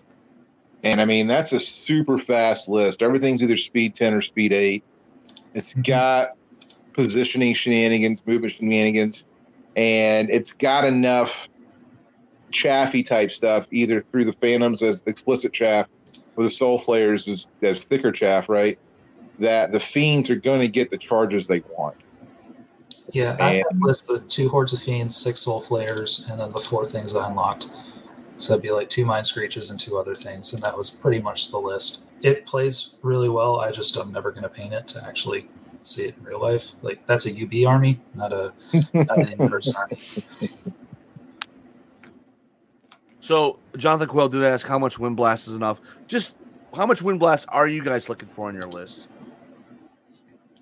Uh, so if we're counting enthrall as part of that total, because I do think like Shakira plays with the enthrall and can play in a similar way because she can hop over and then enthrall backwards. Um, it, it doesn't work necessarily the same way um, because you, there's sometimes you don't want to enthrall into that combat. Mhm. Um, I've had those occasions too, but like the list I currently have now that I've been working on um, it's 12, 22 plus 7 from Shakira, so that's 29. Um, usually I hover around that 30 point. I'm usually about two thirds of that. I'm usually in that 20 to 22 range for Wind Blast. And, and Wind Blast is, is a great tool, but Wind Blast is also a tool that, like we said, is, is not hard to counter if your opponent is aware of it and looking for it. And so it's a tool that you can't use early on, right? Um, especially in tournament play, you kind of want to you don't want to cast Wind Blast unless you have a really good opportunity for it before you know really turn five. Um, you know, I'm looking at starting around turn five and turn six. Okay, then where can I go and what can it do for me to remove my opponent's scoring opportunities um, outside of just trying to kill it with lightning bolt or hand to hand somewhere, right? So, yeah, it's um, very scenario dependent. Like I've, mm-hmm. I've played Jeff O'Neill. Uh, this is at Forge last year. Uh, I took two soul flayers, wind blasted a whiz, wind blasted the rabble horde in front of it, and picked up a token with two unit strength because I just pushed them off of it. And just mm-hmm. turn two, boom, I have a raze token and like I did that on two separate spots with Wind Blast, and yep. immediately had two tokens against goblins, like uh, against a horde list. It, it can cheese you sort of into those scenario victories, especially on like loot stuff, where if you just push him back and he can no longer get to it, it can secure you in early too. Yep. So Nick Brook asks, do you think that since so many different armies now get this Veil of Shadows, that Night Stalkers have become less unique? No. Uh, I honestly don't think no, I, will run Veil of Shadows personally. Um, I think the armies that will run it have a very specific like design reason to take it because you have to spend points for it. Um, so I don't think Night Stalkers can less unique for it necessarily. Um, I would expect like if you go to a forty person event, maybe two armies of Veil of Shadows out of that. Like that that's how much I think. Well, and, maybe in the southeast where you're guaranteed to play Jeff O'Neill, maybe mm-hmm. maybe ten of those forty have it. But no, but you're right. I, I don't know. I don't know that the the Night Stalkers. That's not why they're. That's not the only reason why they're unique, right? It's not just the stealthy. It's the mind thirst. It's, it's a lot of other things. But go ahead. And and the army rules themselves are not what make the list the army unique, right? I mean. Right. The army is unique because they have a very, very broad spectrum of units more broad than anybody else. Like we said, it you, you know there are certain armies you look at it and it's like there's just not a tool to be able to deal with this, whatever it is. You know, Night Stalkers typically are not in that position. Now, you may have to choose one tool or another, but you have the options in your list to to counter just about anything that comes to the table against you. You know, and not every army can say that or do that. And I mean, they've got, you know, some of the things that the Bloodworms are a fantastic unit that stands out, right? Because uh, just for the, the nerve they bring to the table and the volume of attacks. And the Reapers, other armies have glass hammer, uh, have hammer units like that as well, but the Reapers tend to do it just a little bit better than most of them that I find, mm-hmm. point for point, regiment for regiment, you know? So. so Nick Nick from Texas asks, "Why does my anti-shooting army keep getting shot off the board easily?" So, I mean, I think I think people We've covered that a lot. Yeah, we have. I mean, the problem is people think stealthy is is you know it it, it is re- shooting mitigation, but like it depends on what you're. Anti- it's not. It's not permanent. It's a, yeah. Go ahead. To use video game terms, it's a soft counter, not a hard counter. Mm-hmm. Um, it it will mitigate, and what it will do is it will take away the normal side of the curve, and it will not remove the spikes. Uh, so what you'll see are the spikes stay, because those massive amounts of fives and sixes that spike that hit roll, they're still there. It's the normal roll that you're probably not taking anymore.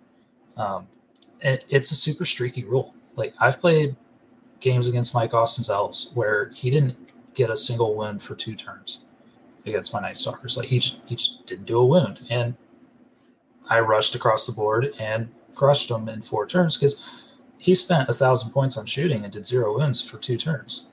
That can happen. But the other side of the table is I've played Keith Randall where he runs six artillery and he hits three times for three straight turns, one, two, three, and I'm down three units yep. that shouldn't have been hit at all. So yep. you know, you, you see both ends of the spectrum. And what I find is mm-hmm. that the spikes remain, but the normal side of the curve is less. So you notice those spikes a lot more. And I mean, outside of, you know, Butchers, Shadow Hulk, and um, the variants of Shades, right? Hmm. Uh, everything is defense four. So even though you're pushing that that range four and the range five and that range five and the range six, they don't have a terrible time wounding you. So unless your opponent's bringing just a, a you know a regiment of, of crossbowmen or you know one or two war machines, just throwing a little bit of chip damage. Or a Spectre. Yeah. Yeah, I mean, if if, if they're bringing You get jokes. uh, if they're bringing a shooting list, they're going to have the dice to overcome stealthy, and, and you know it, it. You don't have the defense to counter it, so um, it's there to ensure that your units can get into to, to combat. But like I said, you not you can't just stand in the open and, and say, "Ha ha!" Your arrows bounce off. That's not the way it works. So So, so Matt Tr- Truella asks, uh, is there any, aside from the points, is there ever a reason to take any of the Banshee over Shakira? We kind of answered it, but what would what would make you not take Bash, you know, the special character? Well, I'll give you the one example I have because it's the game I covered with Jonathan Quayle where he it's called to arms so you can change your list every round. And if I knew for a fact that I was playing that specific Sylvankin list that had no lightning bolt and only a speed seven interceptor hero, and it was all defense three, I will bring that Banshee over Shakira. But it's a very specific rule set there. Um, I think nine times, like ninety-five times out of ten, I'll just bring Shakira because she supports shooting so well and does everything else. But I think there really isn't, if you're playing into a five-game field, a reason to take that Banshee over her personally.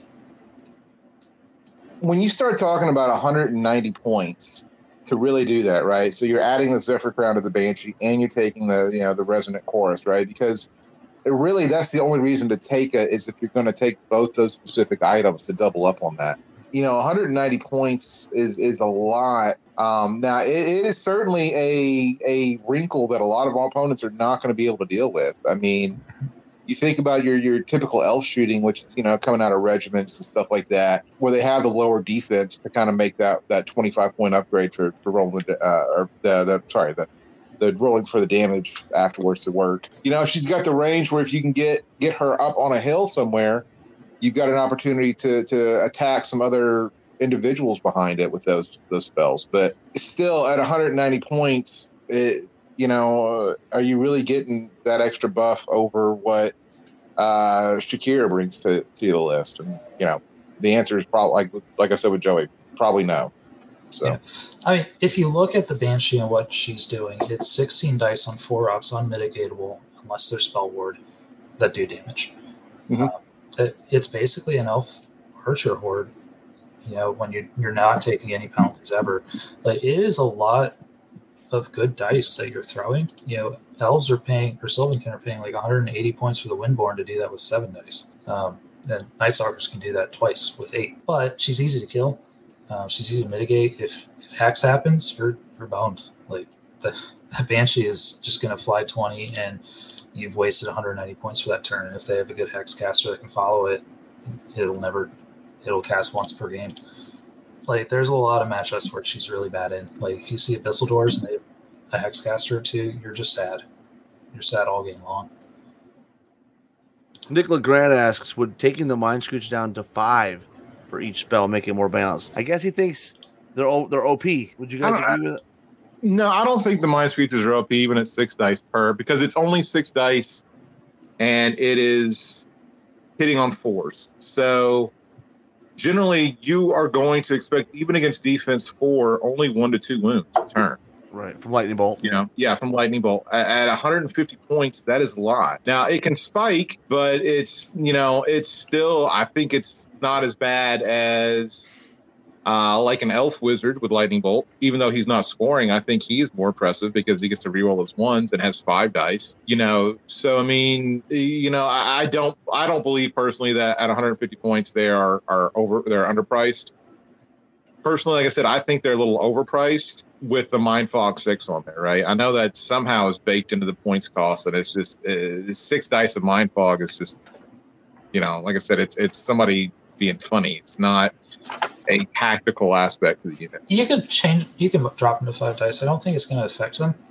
To be perfectly honest, I think the unit would work the same way. Like if you're rolling ten lightning bolts versus twelve, it's not. It's not going to dramatically change this. Same with the wind blast. Um, I think they're probably a little bit undercosted just for the complete package you're getting. Like 150 for a flying, scoring, 13, 15 stealthy defense, five lightning bolt caster with wind blast as well. It's a very. That's how you're doing so much. They're only defense four. That's how you're doing better than me everywhere. So I, I'm at defense four. You, you know what I mean. I gotta slip you another twenty next time we play. But you know, for 150, it's just a super efficient unlock package. Um, like you're looking at the Dread Fiend, which it does do a lot better in combat. It's 135 for the same scoring. It's nimble. Like it, it's the Mind Screech scores the same. It chaffs are about the same. It does a lot of really good things for 150. So if you change it to five dice, I don't think you're changing fundamentally what the Mind Screech does. You're just like it doesn't spike as hard.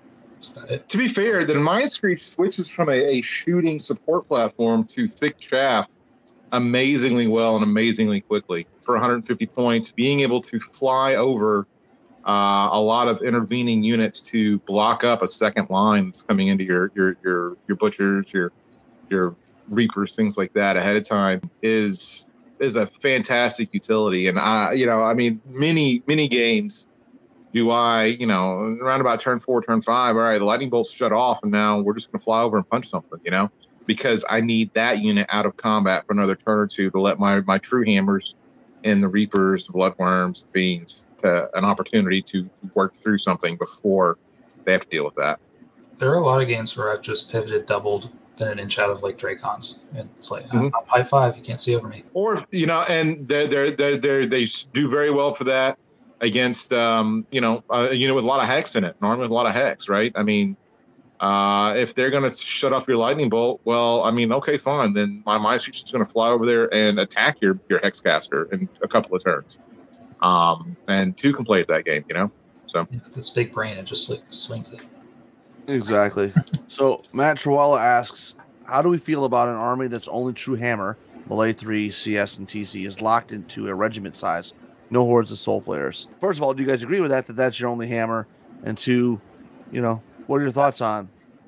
There's other hammers, right? I, Mhm. I think Fiends and Reapers both serve the hammer role pretty well. And what would you would you take? Would you take them in a horde, uh, soul flayers, if they if they were available? We touched on that a little bit, right? I would. Um, I think they're interesting as a horde. Like I would assume they're going to be at like that 255 to 60 point range, um, like similar to Order of Forsaken, probably a little bit cheaper than Drakons. And we would see the Wind Blast be the same, so it'd still be Wind Blast five. But I think that would be an interesting unit at that point. I think you could unlock with them, um, and and that would make them a How many how many attacks do you think they'd have? Twenty? well. At this point, it'd be 24, right? Mhm. Of course. Double the regiment, but it, Yeah. it, it should have been 18. Um, so I would have preferred the horde to what we got personally because I think the internal balance of the army uh, would be a little bit stronger for it. But I think Soul Flayers push out a few options, like where you're looking at regiments of Shadow Hounds, you can probably just put Soul Flayers in instead. Where you're looking at regiments of Fiends, you can probably put Soul Flayers in instead. Everything around that 160 bubble, you have to question: Is this actually better than just another regiment of Soul Flayers? and that's I think that's probably why you see that they, they don't offer the soul flayers in a horde because that same that you go to that same question with the fiends, right? You know, uh, if you're going to take a horde of fiends, why would you not pay a little bit more to take a horde of soul flayers? You know, Yeah, I think you would just see it flip for me where I was taking Regiment of Fiends and Hordes of Soul Flayers, whereas now I'm taking Regiments of Soul Flayers and Hordes of Fiends. Well, that's all the questions, guys. Why don't we do one final thing before we got here? Uh, let's share your lists. You know, I know. I mean, you guys both have lots of experience. And Joe, you want to go? You, you, you got you got your favorite favorite list. What points level are we, we talking here? We're talking 2300 because it's the Oh, US. That's the You know? That's a great question for you guys. Maybe before we get to that, do they play good at two thousand points, or is Night Stalkers an army that plays better at higher points? I think they play fine at both. Um, It plays an alpha game really well at low points. Um, so I feel like it would do pretty good at 2000. I don't think I've played a 2000 point game with Night Stalkers. And you know, the, the none of this. So even if you go below 2,000 points, where you start restricting unlocks, say 1995, right? None of the units in the in the army that you want to unlock are critical enough that you really have to take three of them. You know, you know, a lot of my army builds do have like three mind screechers in them, but that's not a must-have. And so even when you start restricting unlocks, it's not a huge deal for them to play smaller and only take one or two. You know, I, I do find that you know you do start suffering with your damage output a little bit because you start sacrificing on okay then i really need to maintain durability so in my list bloodworms and, and, and butchers right so now I'm losing a hammer unit, right? I'm losing my Hoarder Fiends or I'm losing a regiment of Reapers, something like that when you start going uh, 2000 at last And so you do have to be more cagey with when you are doing damage and what's going to be able to respond to that after you, you finish your turn. So yeah, I think for me personally, like, we'll share my list, but I'll probably just cut a planar and a soul flayer and then just spend some items to make up the difference and like try to maintain that speed and as much punch as I have uh, because that's the one thing I don't want to lose is this. Um, but yeah, 2,300 points because it's kind of the U.S. standard. Personally, prefer a little lower for myself, but everybody plays 2,300, so I play what everybody plays. So we're going to start with two hordes butchers. We are then going to have two hordes of fiends. One's going to have blessing of the gods, and one's going to have strider. Anytime I build a list, that's what I first put on my fiends. I'm going to put those items on, lock those points in and then I'll play around with whatever I have left over and see if I want to change it. Got two regiments of soul flayers. We got two mind screechers, a planar apparition, a portal of despair, two dread fiends. One's going to have blade of slashing, a horror with the conjurer staff. We've replaced lightning bolt three with bane chant two, and we've added alchemist curse. Um, this is something I'm just trying out. Um, you can play around with this as much. The horror takes all the spells really well, uh, but the my prior army pre COK 22 included the Wiltfather. The big reason I included the Wiltfather is because I find this army suffers to defense six. Uh, the Wiltfather is a very easy, quick fix versus defense six. So Alchemist Curse is trying to kind of fill that gap that the Wolf Father is leaving behind. After that, we've got Shakira, and I forgot to mention I have a Mace of Crushing on Butcher Hordes with five points I had left over. But that's the basic build. It's 14 units, 22 unit strength, 12 of it scores, ton of speed, uh, it wants to play a really passive keep away game though, and just wait, bide its time, play maneuver until turn four, and then it's going to come in and do the damage. If I start combat early, it suffers. A lot of these units can't take a punch outside the butchers. So if you hit me first, I have a problem. So I want to play a very passive game where it's a lot of times I take top of one, I move forward, you move forward to engage me, I back up. You'll see that out of me an awful lot. But the idea is I want to be able to control every multi charge I have. All of these units are designed to do seven wounds, um, or the Dread Fiends are supporting with three, four plus Dread. So if I put two into any unit, I should be able to pop it outside of infantry hordes where I can probably fit three. Awesome. Nathan, you got something to share? Similar to Joey, I've got my my units that I start with almost every time. You know, the core to all my lists is going to start with a, a Legion of Bloodworms, Hammer, a Regiment of Reapers with Blessing of the Gods, and then a horror with the Conjurer Staff, the Vicious Aura, and Bane Chant 2, keeping the Lightning Bolt 3 in there. Again, that's my solid kind of, so those three units are my, my infantry core, and those are what I build around. I expect those to to generally hold my center or, depending on the scenario, go out on a particular weak flank and just overwhelm, right? They're not overly fast. They do enough damage that there's very few things that can come in, survive those more than two turns. Next two things that I include generally is going to be two hordes of butchers. Occasionally, I will only run one horde of butchers if I want some more damage output here and there, but typically it's always going to be two hordes of butchers included. Two troops of phantoms. Uh, I love the scenario plays Phantoms give me. For 105 points, I can use them as chaff. I can use them as objective snaggers. I can use them as disruptors. I can hunt war machines with them, hunt characters with them. They really do bring a, a, a, huge, huge, huge range of abilities to the table that I find hard not to include. Next up, I always put a planar apparition in the list as well. Heal seven, Dread is fantastic to add on to to any of these combats. Um, so I love including it in there. Next up is, is the number of mind screechers. Generally, I will run at least one um, lately, I've been running three, trying to counter some specific things that I've found myself weak to, having a lot of issues with some individuals, things like that. So I've been trying to run three of those to give me a chance to snipe them out before I have to deal with them. Lately, I've also been running uh, Shakira. You know, I've been playing around with her. I was playing with a regular shade for a while and kept looking at the comparison and said, all right, where can I find the 25 points to put Shakira in? And I've not regretted it since then. Those 25 points came from my Hoarder Fiends, where I switched them from Brew of Strength to uh, Helm of the Drunken Ram or whatever it is for the Thunderous Charge. Uh, I have to play the Fiends a little more carefully and a little more judiciously. That is, if I actually play them, because I've had an issue here lately where I've been forgetting to even deploy the Fiends. And so I'll be turn four, turn five. Like, why am I down 240 points? Where's where's part of my army here? Only to realize it's still sitting in its little box on the table behind me. So, you know, that was a success story for last week when I played Jeff was I remember to use my fiends both games. So I was happy about that. And again, so I, I tend to focus, whereas Joey has a, a, much faster list than me, I tend to, to, to look for, for a, a more infantry grindy list, you know, and I'll, Joey's style is probably better. He's beat my ass the last few times we played. So I mean, it is what it is. So we haven't really discussed it, but the mirror match with Night Stalkers is probably the single most ex- miserable experience you can have in Kings of War. I yep. absolutely hate this mirror match. Nobody has inspiring. Just it's not going to happen. Um, mm-hmm. Part of why I started running the portal was because I was I allied the Wiltfather, thought about the mirror match, and was like, well, if I'm giving him inspiring, I'm going to give myself inspiring. So the portal would inspire the guy next to my Wiltfather um, so that we were both inspired. Um, but the mirror match really, really comes down to who rolled the box cards first. Like, mm-hmm. Who rolled the had a good turn where they rolled three straight tens on nerves, and then they picked up these three units when they weren't supposed to. It, it's awful. Um, it's something you have to plan for because I think Night Stalkers. I can peg in one Night Stalker game every event I go to at this point. They're a very popular army, at least on the East Coast. Um, and if you're interested in playing this, just know that that matchup sucks. It's gonna happen.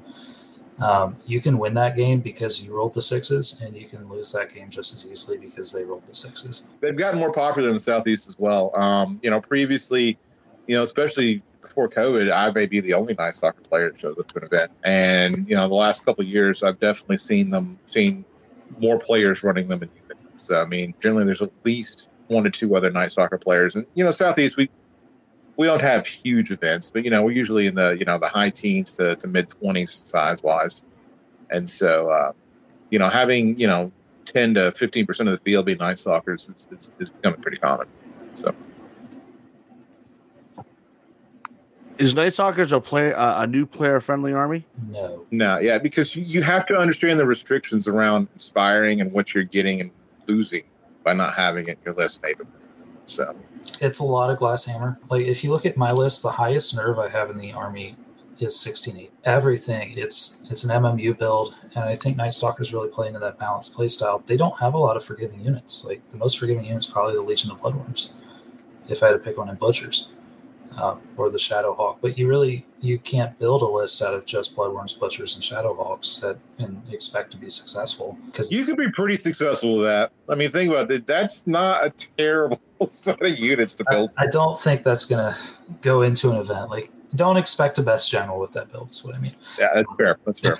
you could, you could, I could easily see four and ones with that build all day long. You get some very angry people too. Like if you have three units on the table, they're going to be mad. Um, but it's a an army list that has a whole lot of glass hammers or glassish hammers. Um, so it's not very forgiving because if you make one mistake and allow one charge that you weren't supposed to, you can easily see that unit gone and your game plan's just gone with it. It requires very precise movement. Honestly, a lot of times I end up banking on him not rolling an eight. Like I find a lot of my games are if you just rolled normal and you rolled that seven, I'm fine. But because the nerves are so low, and there's a lot of times where if he rolled an 11, I lost the game. And, and that's going to happen. And I think it's hard to avoid that regardless of what playstyle you go, unless you go like mass scarecrow spam and then you're all fearless. But that's also not a very new user friendly playstyle either. What did we not touch on? I know we've spent a few hours here, boys. We really appreciate your time. But what do we not touch on that we need to share with the audience about this this great army of Night Stalkers? I want to have a PSA, uh, so I'm going to get on my little soapbox here for my TED talk. If you're making a Night Stalker army, please, for the love of God, be consistent with what you do, and make sure it's aesthetically consistent across the board. Night Stalkers is a really hard army for your opponent to look at. It's the one army that doesn't have an easy Warhammer Fantasy like crossover you can't look at a Night Stalker Butcher and go, I know what that does, just based off what the model is. Like it it's hard to convey these unit stat lines with the models that there are. It's a little bit better now that there's an Mantic line, but it's still a problem. There's a lot of times, even if you built a Night Stalker army now, your opponent might never have played this army. It's pretty likely that that might happen at some point if you are building it within the next year or two. So be consistent with how you're modeling it and make sure you're modeling like fairly. Like make sure your mind screechers look tall. Make sure mm-hmm. void lurkers look big. Your shadow hulks look big. your butcher should be like large infantry scale if you're not going with the Mantic line. Um, it's an easy army to get super creative with, and it's an easy army to get super confusing with. And Yeah. can it leads to a lot of bad games. I feel like they're It's, e- it's easy to, talking about consistency of modeling. It's easy to double down with that on the heroes, especially the Mantic heroes that come like out of the Vanguard box. Mhm. You could look at, I mean, other than you know knowing the horror is the one you have the most of because they gave you seventeen of them. You know, the horror and the banshee and the shade are all. I mean, you could easily look at any of those three and say, yeah, I can see that being any one of them. You know, Joe is absolutely right. It's it's easy to confuse opponents with your model choices if you're not careful. So. Mhm. And just be understanding if your opponent hasn't played this army before. Um, it can be confusing to look at, and it's not necessarily intuitive based off what the models are, what they actually will perform as. Awesome, guys. Well, thanks for your time. I mean, obviously, this, this takes a lot of effort to come and do these things. So we appreciate you taking the time and, and uh, sharing with us your thoughts on the, the units and the list and playing Night Stalkers. And, uh, you know, one final question before we get out of here. Nathan, why should someone play Night Stalkers? Sounds like a super hard army to play.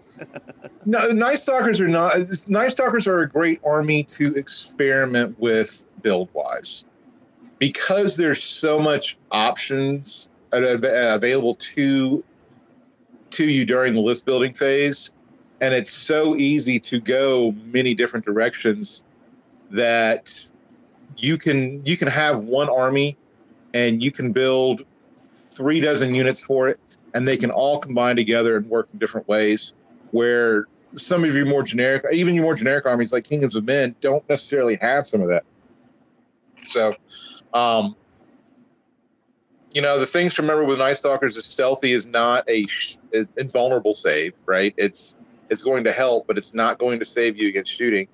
And you know, other than that, you know, you can learn a lot of solid play and and experiment with what fits your style. You know, Uh, like I said, other than than just full bore shooting, Night Stalkers can be anything you want them to be, list wise, play style wise. You know, like it's everything from trash spam to, you know, running, you know, like Joe, thirty hordes of, of you know scarecrows to doing a super fast, you know, speed, large cab, and flyer list. I mean, you can do all of that and do all of it effectively in an Night Stalker list. And so it just gives you lots of options to to to go out there and experiment with, and you won't find yourself in a position where oh, I've got fifteen hundred points of this list and fifteen hundred points of this list, and they won't go together. I'm going to also add that this is probably the best army to model.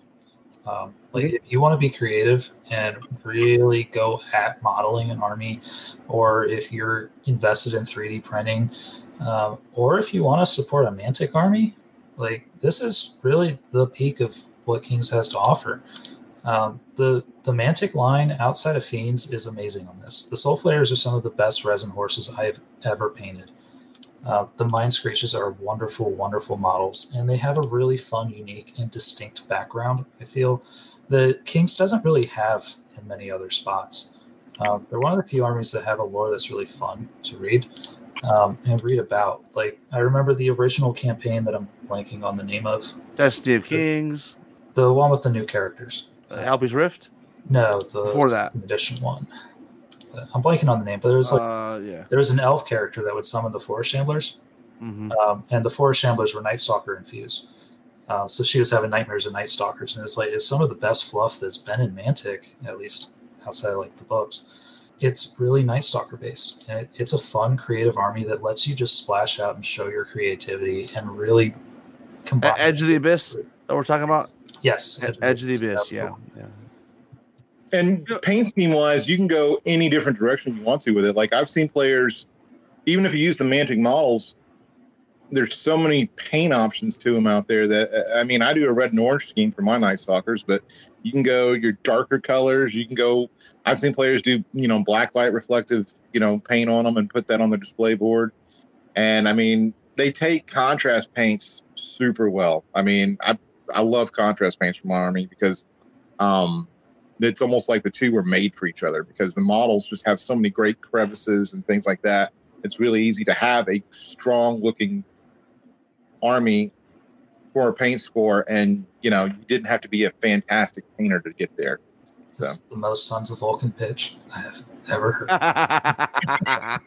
you know, one one other thing that just just hit me in the head. This whole time, you didn't mention allies once. Is that conscious? Like, do you not? you don't need allies. Night, Night Stalkers don't gain anything from allies. They they've got everything already in the list. So, I mean, I know Joey used to run the Wiltfather for particular reasons, but I mean, Because you know, there were- Shit. yeah, yeah, it wasn't because he was having problems with defense six. It's because the Wiltfather was broke. Yeah. So I, it Um, definitely is realizing. Like compare Shadowhulk to Wiltfather. I, I'm going to take the Wiltfather every time. Uh, Shadowhulk might be the best giant, but the Wiltfather is the best monster. Yeah. So, Yeah. yeah, it's fixed now. I don't think you need allies in Night Stalkers either. Um, you know, the Wiltfather was an option that I just felt was clearly superior to what was in this list and should not have been available. Um, so Well, we're glad you pushed it so that it made it obvious to everybody this was. I'm glad I took in it to Masters too. Yep. Exactly. we're waiting for that to happen with Grony Snark and Grupp and Host Shadow Beast because that's some too. That just needs to be yeah. The attacks are added after all blast and effects or stuff, something different. Like you roll the dice separate. I don't know what they'll do. It. I mean, We didn't discuss this, but Mikael is ruinous to this army as well. Yeah. Like the way. Oh, I just played Mikael for the first time, and he is a beat stick. He's from Twilight Kin special character. He will consistently have twenty attacks against half your army, if not. Yeah. more. Uh, it. He can absolutely. Yeah, because he doubles against suckers. uh large, right? The larger stuff. Uh, It doubles against monsters, titans, and heroes, but Heroes. this is a monster and hero heavy army, so Yeah. he, he gets in the mind screech see one shots it doesn't matter and he can just take over games for you or against you the thing that kills me is uh, I'm having Grony. Jeff is doing like 19 wounds a turn with Grony Snark. You know, I mean, he's rocking in with HSB eight, and so he's adding four and five. And then, you know, he's not, he's having average to slightly above average to hit rolls. And then he's rolling like, you know, uh, out of, you know, seven or eight hits, he's rolling like five or six fives and sixes and like two and three threes and fours and one, two. And so it's just buckets of dice against. It's killing me. Yeah. I would like to just see host removed personally i think that that's the cleanest response but um like i We feel that we'll, we'll turn into a different talk but i think House shadow beast is only buffing the units that didn't need to be buffed Right. Yeah. and you're not taking it to help them meet you're, you're not taking No, you're right. You're you're you're you're already hitting the ones that have duelists and stuff that's already like they were already doing their job. right Well, guys, uh, thanks again. Uh, really appreciate your time. It's, this is a lot of work, and uh, we'll get well. You know, we'll be interested to hear the reaction from the from the Coliseum. i can't Thanks again. to be like you're wrong everything's wrong Between the two, between the two of us, Joey and I have been the best Night Stalker player at U.S. Masters for like the last five years or some shit, right, Joey? So Yeah. helps one of us, too. is not, so, We're two of two for a couple. Yeah. So so what you're saying is one of you have to be right. Yeah. Yeah. and between the two of us, as somebody says we're both wrong, we know they're wrong. So I mean, All right, guys. Well, that's going to do us for tonight. And until next time, keep countercharging. Thanks for listening, and we'll see you next time on Countercharge. Please let us know what you thought of the show by emailing us at counterchargepodcast at gmail.com, on Twitter at countercharge15, or by commenting on the Countercharge Kings of War podcast Facebook group. If you enjoy the show, you can help others find out about it by leaving positive reviews on iTunes. Until next time, keep countercharging. Music is a composition of Kevin MacLeod and is licensed under Creative Commons.